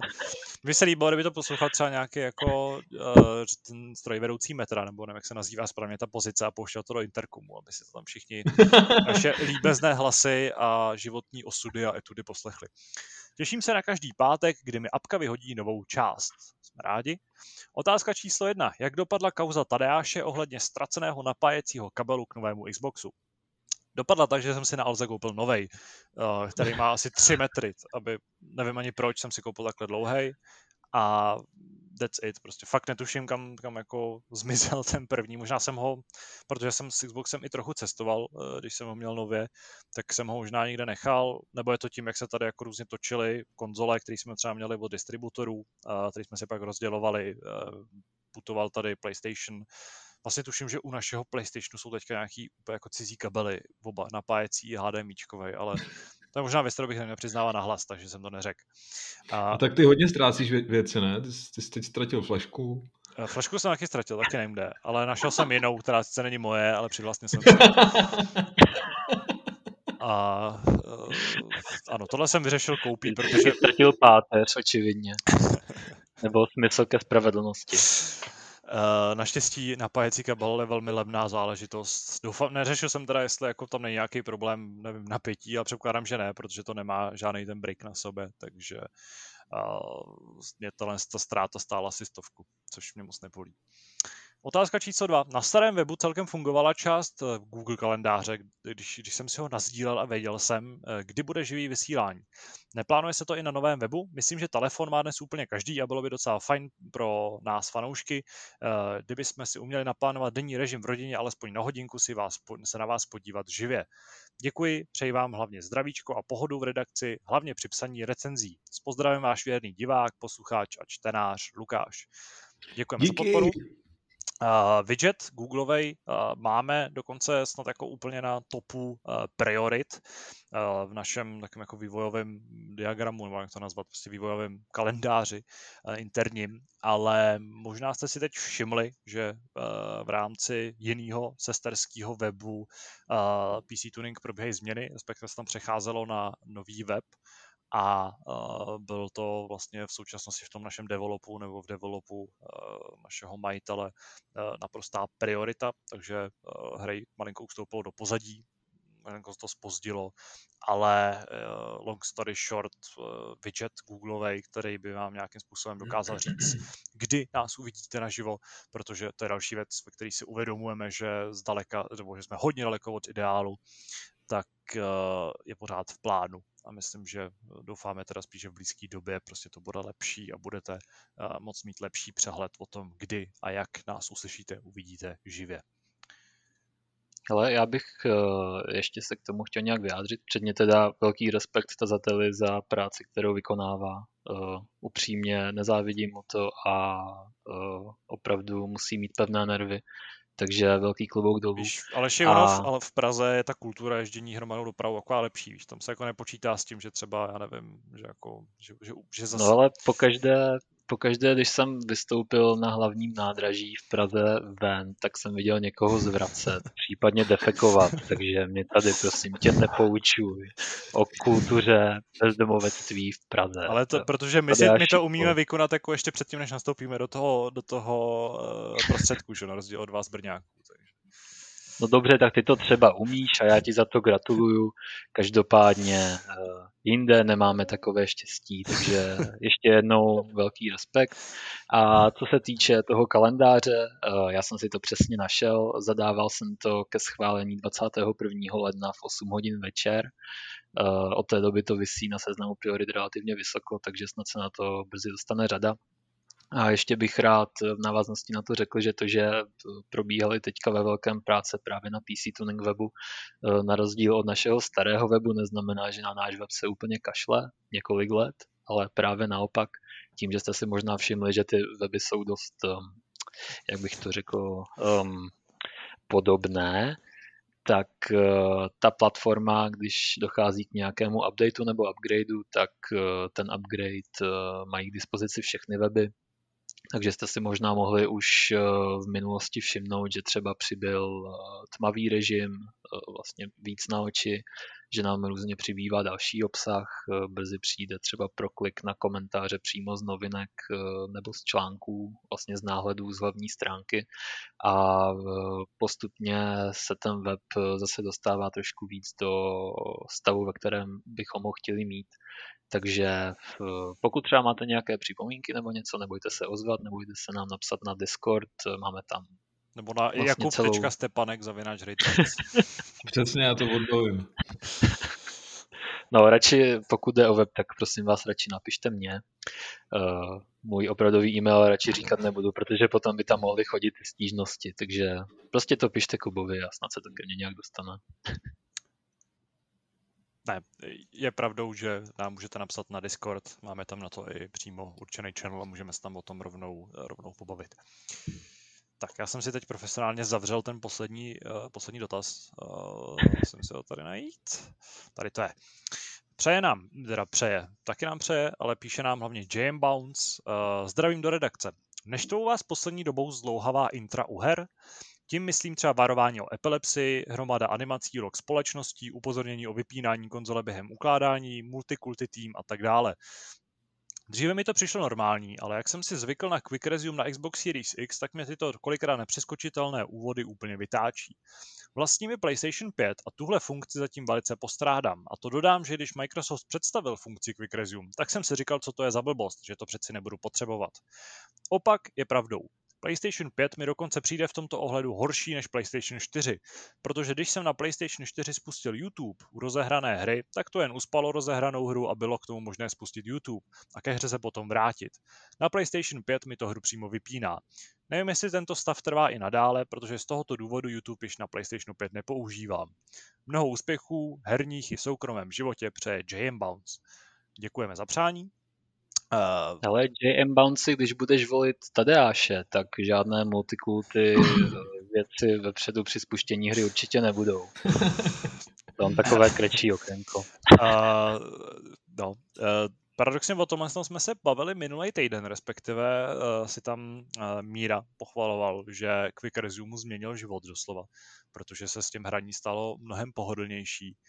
Eh, já si teď úplně neuvědomuji, jak, eh, jak to eh, jako je třeba u her, který hraju hodně, ale vím, že právě třeba MLB The Show, který tady zmiňujeme opakovaně, tak tam, než se prokoušeš vůbec jako do hry, tak to trvá dost dlouho, protože jsou tam nepřeskočitelný intra.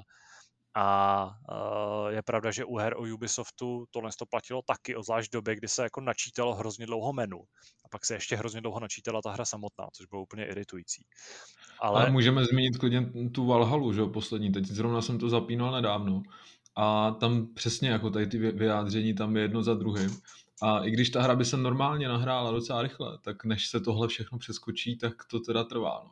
A to právě jsme se minule bavili i o tom systému nějakých těch kartiček, který můžeš, nebo těch deků, mm-hmm. který můžeš mhm. používat na PlayStationu a tam se přitom říkal, že to jako vlastně k ničemu. I když no, by to hele, teoreticky mohlo řešit právě ten, ten problém do určitý Jako míry. teoreticky přesně by se přes tu kartu člověk mohl dostat rovnou eh, do nějakého režimu v té hře, takže by se vlastně tohle mohlo celý přeskočit, ale nemám to vyzkoušený, protože já ty kartičky nepoužívám vůbec. No. Uh, další, jo, uh, teď jsem trošku, teď jsem trošku ztratil niť. Uh, mě vlastně nedávno jsem čet, to mi připomněl tenhle ten příspěvek uh, jako o tom, jak dlouho trvá, než na Switchi zapneš, nebo když se dostaneš přímo do hraní uh, Animal Crossingu. Protože tam je ještě taková ta specifická vlastnost toho, že když ráno přijdeš do hry, tak si ještě musíš vyslechnout uh, nějaký to jako ten ranní briefing. A přesně tyhle ty věci mě taky jako na hrách docela iritují. Mám pocit, že se to stává dost, jako častěji a častěji, respektive do her přibývají ty systémy docela, docela pravidelně. S tím, že když zapneš něco, dostaneš se teda do hry, tak uh, dost často se stává, že ty jako ještě nemůžeš na začátku se vůbec jako pustit, pustit do toho samotného hraní, ale ještě si musíš něco poslechnout, musíš si přečíst co novýho. A tyhle ty newslettery mě jako vyloženě iritují. Takže souhlasím s tím, že uh, ta dnešní kultura těch inter je docela divoká. Na druhou stranu právě uh, ten, tyhle ty technologie, jako je Quick Resume, tak uh, nám to zase vynahrazují a je pravda, že to je prostě věc, eh, která zřejmě jako, na kterou se zvykneš velmi rychle a pak ti irituje, hmm. když nefunguje. Přesně tak. Hele, já tady mám ještě jeden příklad, aktuální, protože my jsme psali o tom, že na PlayStation 5 se objevila verze pro The Last of Us, druhý, a uh, tam se řešil ten úvodní loading, který na PS4 na pročku trval 91 sekund hmm. a na PS5 se teď trvá 43 sekund. Takže jako docela zásadní rozdíl, ale stejně, když si to uvědomíš, že trvá prostě 43 vteřin, než se dostaneš přímo do té hry, tak je to pořád docela dlouho, no. A je to, já si myslím, že to je přesně kvůli tomu, že tam ti musí prostě pustit různé obrazovky a říct ti, že, že nikoho neuráží a jak to vznikalo ta hra a tak dále a, a teprve potom jako ti pustí do hry. No. Rostanu vím, že... Ale kluci, a pam, pamatujete si na to, když jsme zapínali počítač třeba 10 minut? Jako no, býval prostoj. Ano, pamatuju, ale jako právě jsem rád, že už žiju v roce 2021 a ne 2004, kdy mě tohle z toho jako drápilo. Takže... No, tady mě to moc netrápilo. V dobách, protože... kdy byla Emily pryč. Ano, byla ještě Emily pryč. Jak dlouho se zapínal instantní messenger tehdy? Jaký to... Tak ten byl rychle, tam šlo o ten první boot toho počítače, potom už to šlapalo jak z praku, že jo, XPčka prostě, jako nepřekonaný doteď, prostě. Jenom, jenom mě mrzí, že DJ, jenom mě mrzí, že DJ Projekt Andrej ze skvělé slovenské reality show Mama ožeňma nedotáhnu dohromady ten projekt, který měl dávat dohromady XPčka, sedmičky, Visty a uh, ještě něco tuším, 98. Protože to je produkt, na který dnešní uh, svět nebyl připraven. Myslíš Vista? Stejně jako na další, ano, taky. Ne, ne, ne, bylo to samozřejmě lepší než Vista, minimálně podle toho, co tam Ale já četlo. myslím, že neexistuje nic lepšího než Vista, protože prostě Vista byl nepřekonaný uh, systém. Ale jediná věc lepší než Vista je ta show Mama ožeňma a budou nové díly, takže jako čekejte se mnou, bude to velký. A vzhledem k tomu, že eh, do, disku, no, do diskuze pod novinkou eh, podcastu nám nepřišel žádný dotaz, tak eh, se zvolna můžeme přesunout k našemu závěrečnému tématu.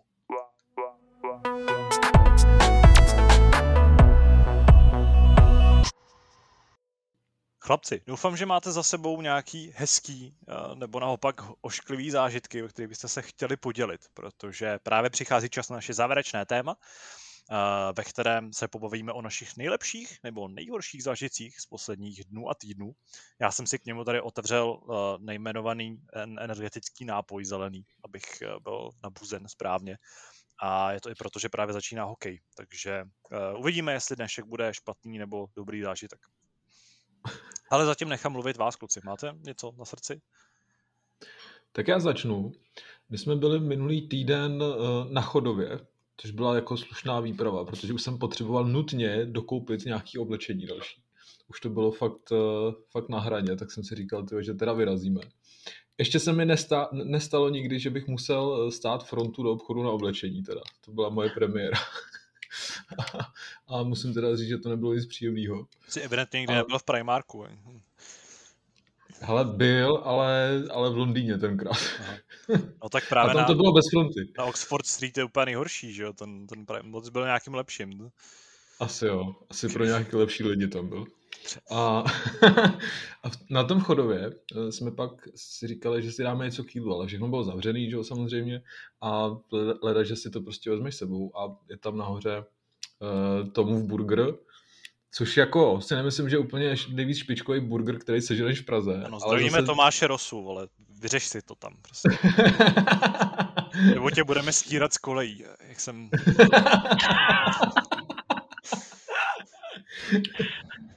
A bylo dobrý, že, že venku měli stolečky, takže jsme si to tam vzali ven a v podstatě jsme jedli v restauraci asi po půl roce. Byl to jako super zážitek. Sice teda venku pršelo, neměli tam ani, ani slunečníky nic, takže my, my jsme prostě venku jedli ten hamburger a pršelo na nás. Ale měli jsme z toho nehoráznou radost. A pak se těším, až, až se konečně otevřou ty restauračky a dáme si něco pořádně hezky v klidu uvnitř, nějaký dobrý jídlo. Takže to byl můj zážitek. Já na tebe navážu, taky takovým gastronomickým zážitkem, ale zaspomínám rovnou na minulý týden, eh, kdy jste možná zaznamenali, že už jsme měli na konci háporu pořádně vyschlo v nádržích a těšili jsme se eh, na to, až vyrazíme na pivko, eh, což se nakonec opravdu stalo.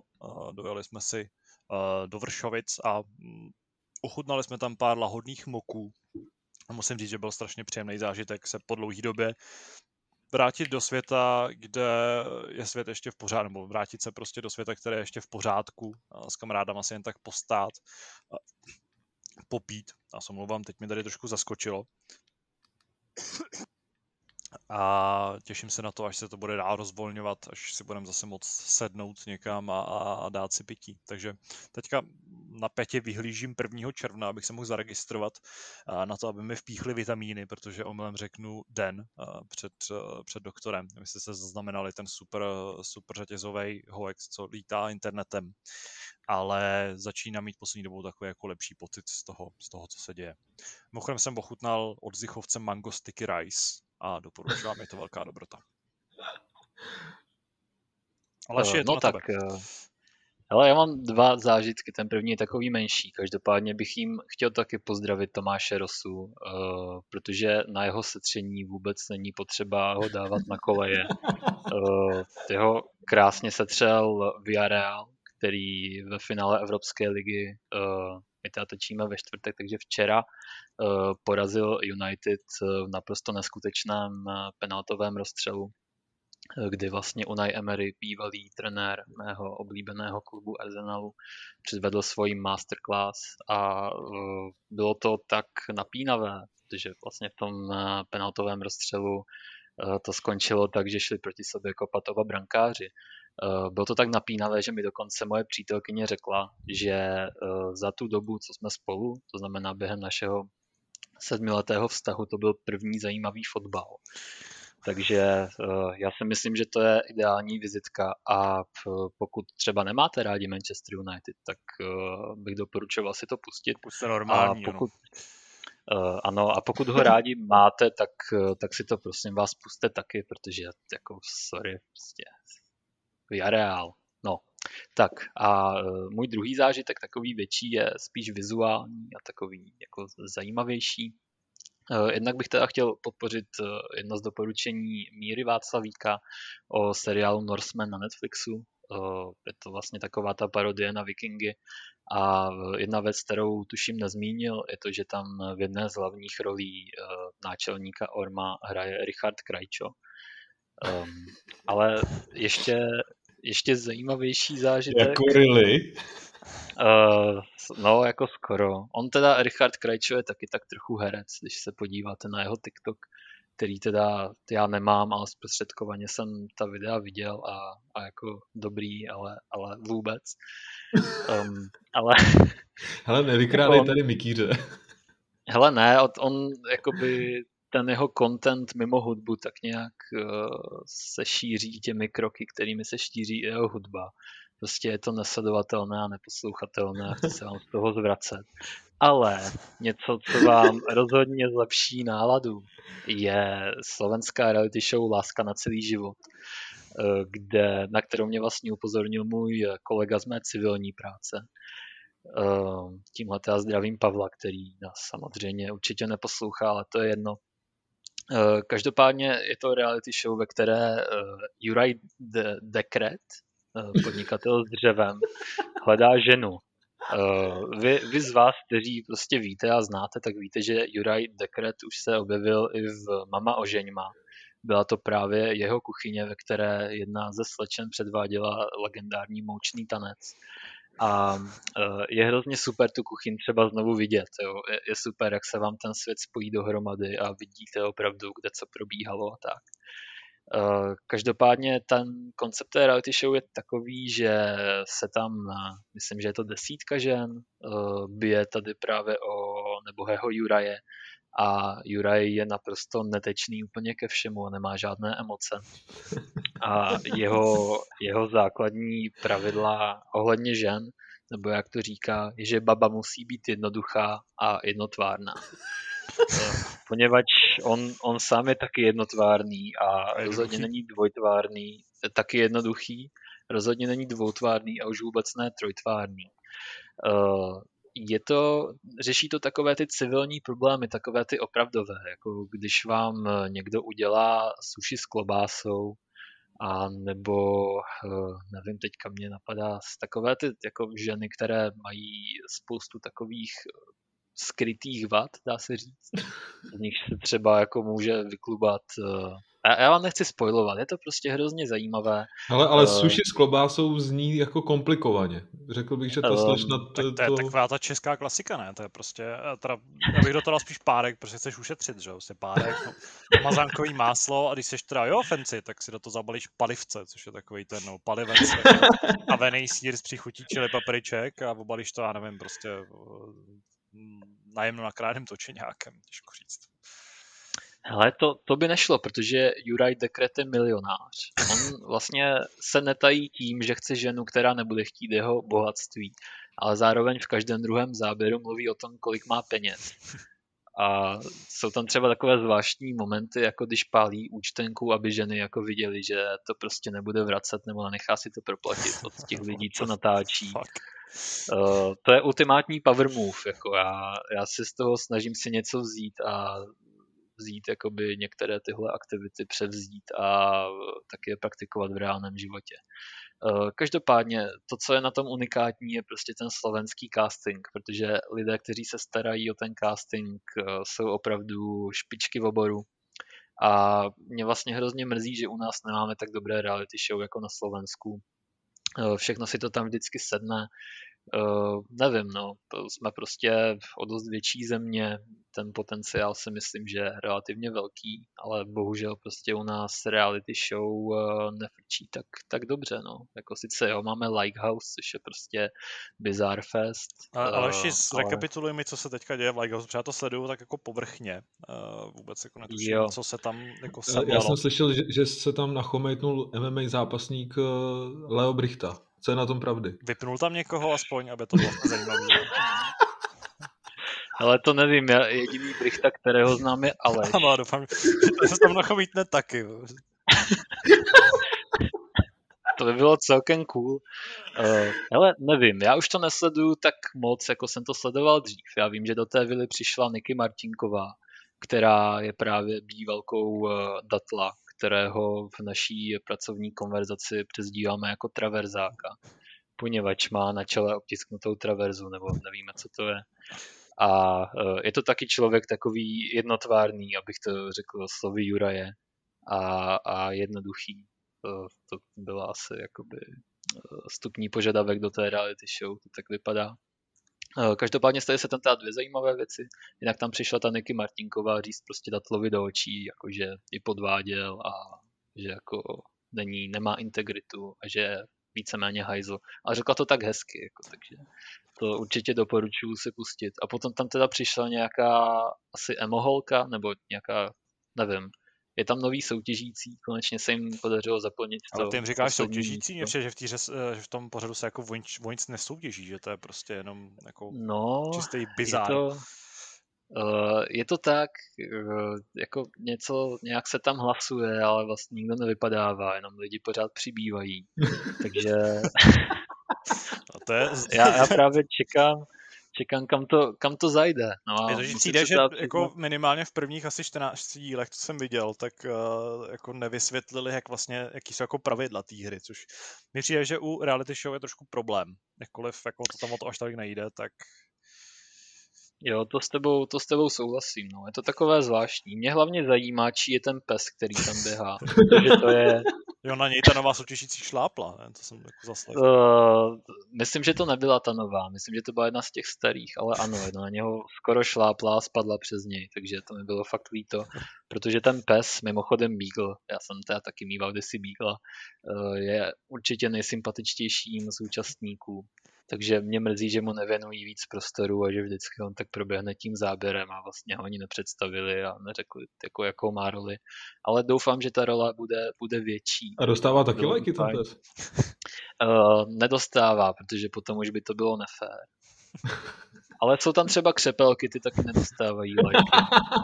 Je to, to je někde na vesnici. Ale to jde u Benešova, že jo, takže to je jako prostě za humny. Tam, to je podle mě jde u No. Míry Václavíka na zahradě. To, no, Míra je tam ve sklepě, vždycky jenom přijde, podívá se na ně a smutně odejde. No. Ano. Strčí tu roku do toho ventilátoru. A a jde si pustit Taskmastera. přesně tak, ono strkání rukou do ventilátoru je takové nové ježdění po struhadle do bazénku s jodem. Takže je to lepší, než teda sledovat doporučuji. Uh, pořád je to lepší. Ale já už jsem, já už jsem uh, našel teda fintu, jak se na Lighthouse dívat tak, aby to člověk nějak psychicky zvládal. Uh, my děláme to, že si vlastně vždycky pustíme až konec toho dílu a podíváme se jenom na ukázky, na upoutávku, na ten další a na základě toho se teda rozhodneme, jestli to budeme sledovat nebo ne. Takže tam, když vidíme, že jenom dělají prostě takové ty uh, děsivé věci, které nechcete, aby dělal jakoby kdokoliv tím jako méně vaše děti, které mají tady tyhle um, stvoření za vzor. Uh, ale občas se tam strne nějaká ta hádka a snaží se na to upoutat pozornost, tak potom samozřejmě sledujeme celý ten díl, protože to je Celý právě ta díl ta hádka, no. která... Uh, ale občas jo, jako když, když naposledy Lada Horová vyskočila na Adama Kajumiho, tak to bylo hustý, no. Jako eh, já, já nechci tu show nějak doporučovat, protože mi nepřijde dobře udělaná. Ty už o tom vlastně tady Aši mluvil taky v jednom z předchozích podcastů. Ale chtěl bych říct, že si myslím, že by tu show měl aspoň jednou vidět jakýkoliv rodič, který má třeba dítě buď ve věku, kdy už se dostává právě na internet, nebo ve věku, kdy sleduje tady tyhle sociální sítě. Nebo ve věku, kdy na ně tvoří se- obsah. To. To je pravda, tam je to ta zakázat. hranice. Přesně tak, tam je ta hranice hrozně tenká, ta linie je tenčí než eh, ta, se kterou se posuzuje VAR v Premier League. A uh, myslím si, že by to měl opravdu aspoň jednou každý rodič vidět, co ovlivňuje dospívání jeho dítěte. A potom až třeba později přijde, že jeho dítě není ten eh, génius, kterého si z něj chtěli vychovat, ale že je to prostě úplný debil, tak aspoň bude vědět, že to tím TikTokem a tady těmahle lidma, protože jako sorry, ale to nemůže mít pozitivní vliv na nikoho. My se na to díváme jako na takový bizár, stejně jak, jako na ty ostatní reality show. Ale ty reality show ze Slovenska, takové ty seznamovací věci a la rande, ukazují jenom část té společnosti. A tady se bavíme o lidech, kteří mají tisíce sledujících, tisíce lidí, kteří hotají jejich content, přičemž jejich content je prostě to, že otevírají pusu na písničky, nebo nevím, prostě je to zvláštní a tím zvláštnější je to, že se snaží na, ty, na to své publikum ve věku, dejme tomu, okolo 12 až 15 let, možná ještě míň, že se na ně snaží působit takovými věcmi jako umělá prsa a výstřihy a lolitkovské oblečení a tak. Je to prostě bizarní, ale dokáže to, nebo v tuhle chvíli to vychovává celou jednu generaci. Takže pro boha, pokud máte dítě, tak se na to s ním klidně podívejte, protože je fajn jako se podívat na nějaký ostešující příklad. A potom prostě zablokujte primu a od Odstříněte se od televize, Jen, pokud co, to máte dneska- bonding, tak to zrušte. A pro boha už nikdy svoje dítě k tomu nepouštějte, protože z něj vyroste psychopat. To je blbý to zakázat tohle, že jo? protože oni si k tomu najdou cestu a když to zakážeš, tak je to ještě víc atraktivní. Jo? Tak spíš Takže to musíš vysvětlit, pouštět že- ve smyčce. Jo. Spíš jako vysvětlit, že, jo, že, že tohle není ta cesta, že je lepší se věnovat něčemu jinému. No. Ale ne, jako pouštět jim to ve smyčce je jedna věc, ale pokud chcete své dítě zase na druhou stranu opravdu potrestat, tak si najděte na YouTube eh, písničku Proč se zase hádáme od Adama Kajumiho a nějaké další ženy. A prostě je tam nějaká živá verze a nic lepšího už dneska neuslyšíte. Myslím, že s To je touto, moje osmé ano, doporučení. myslím, že s touto bombou můžeme ukončit hápot s pořadovým číslem 797. A děkuji moc Kubovi, že se ho zúčastnil.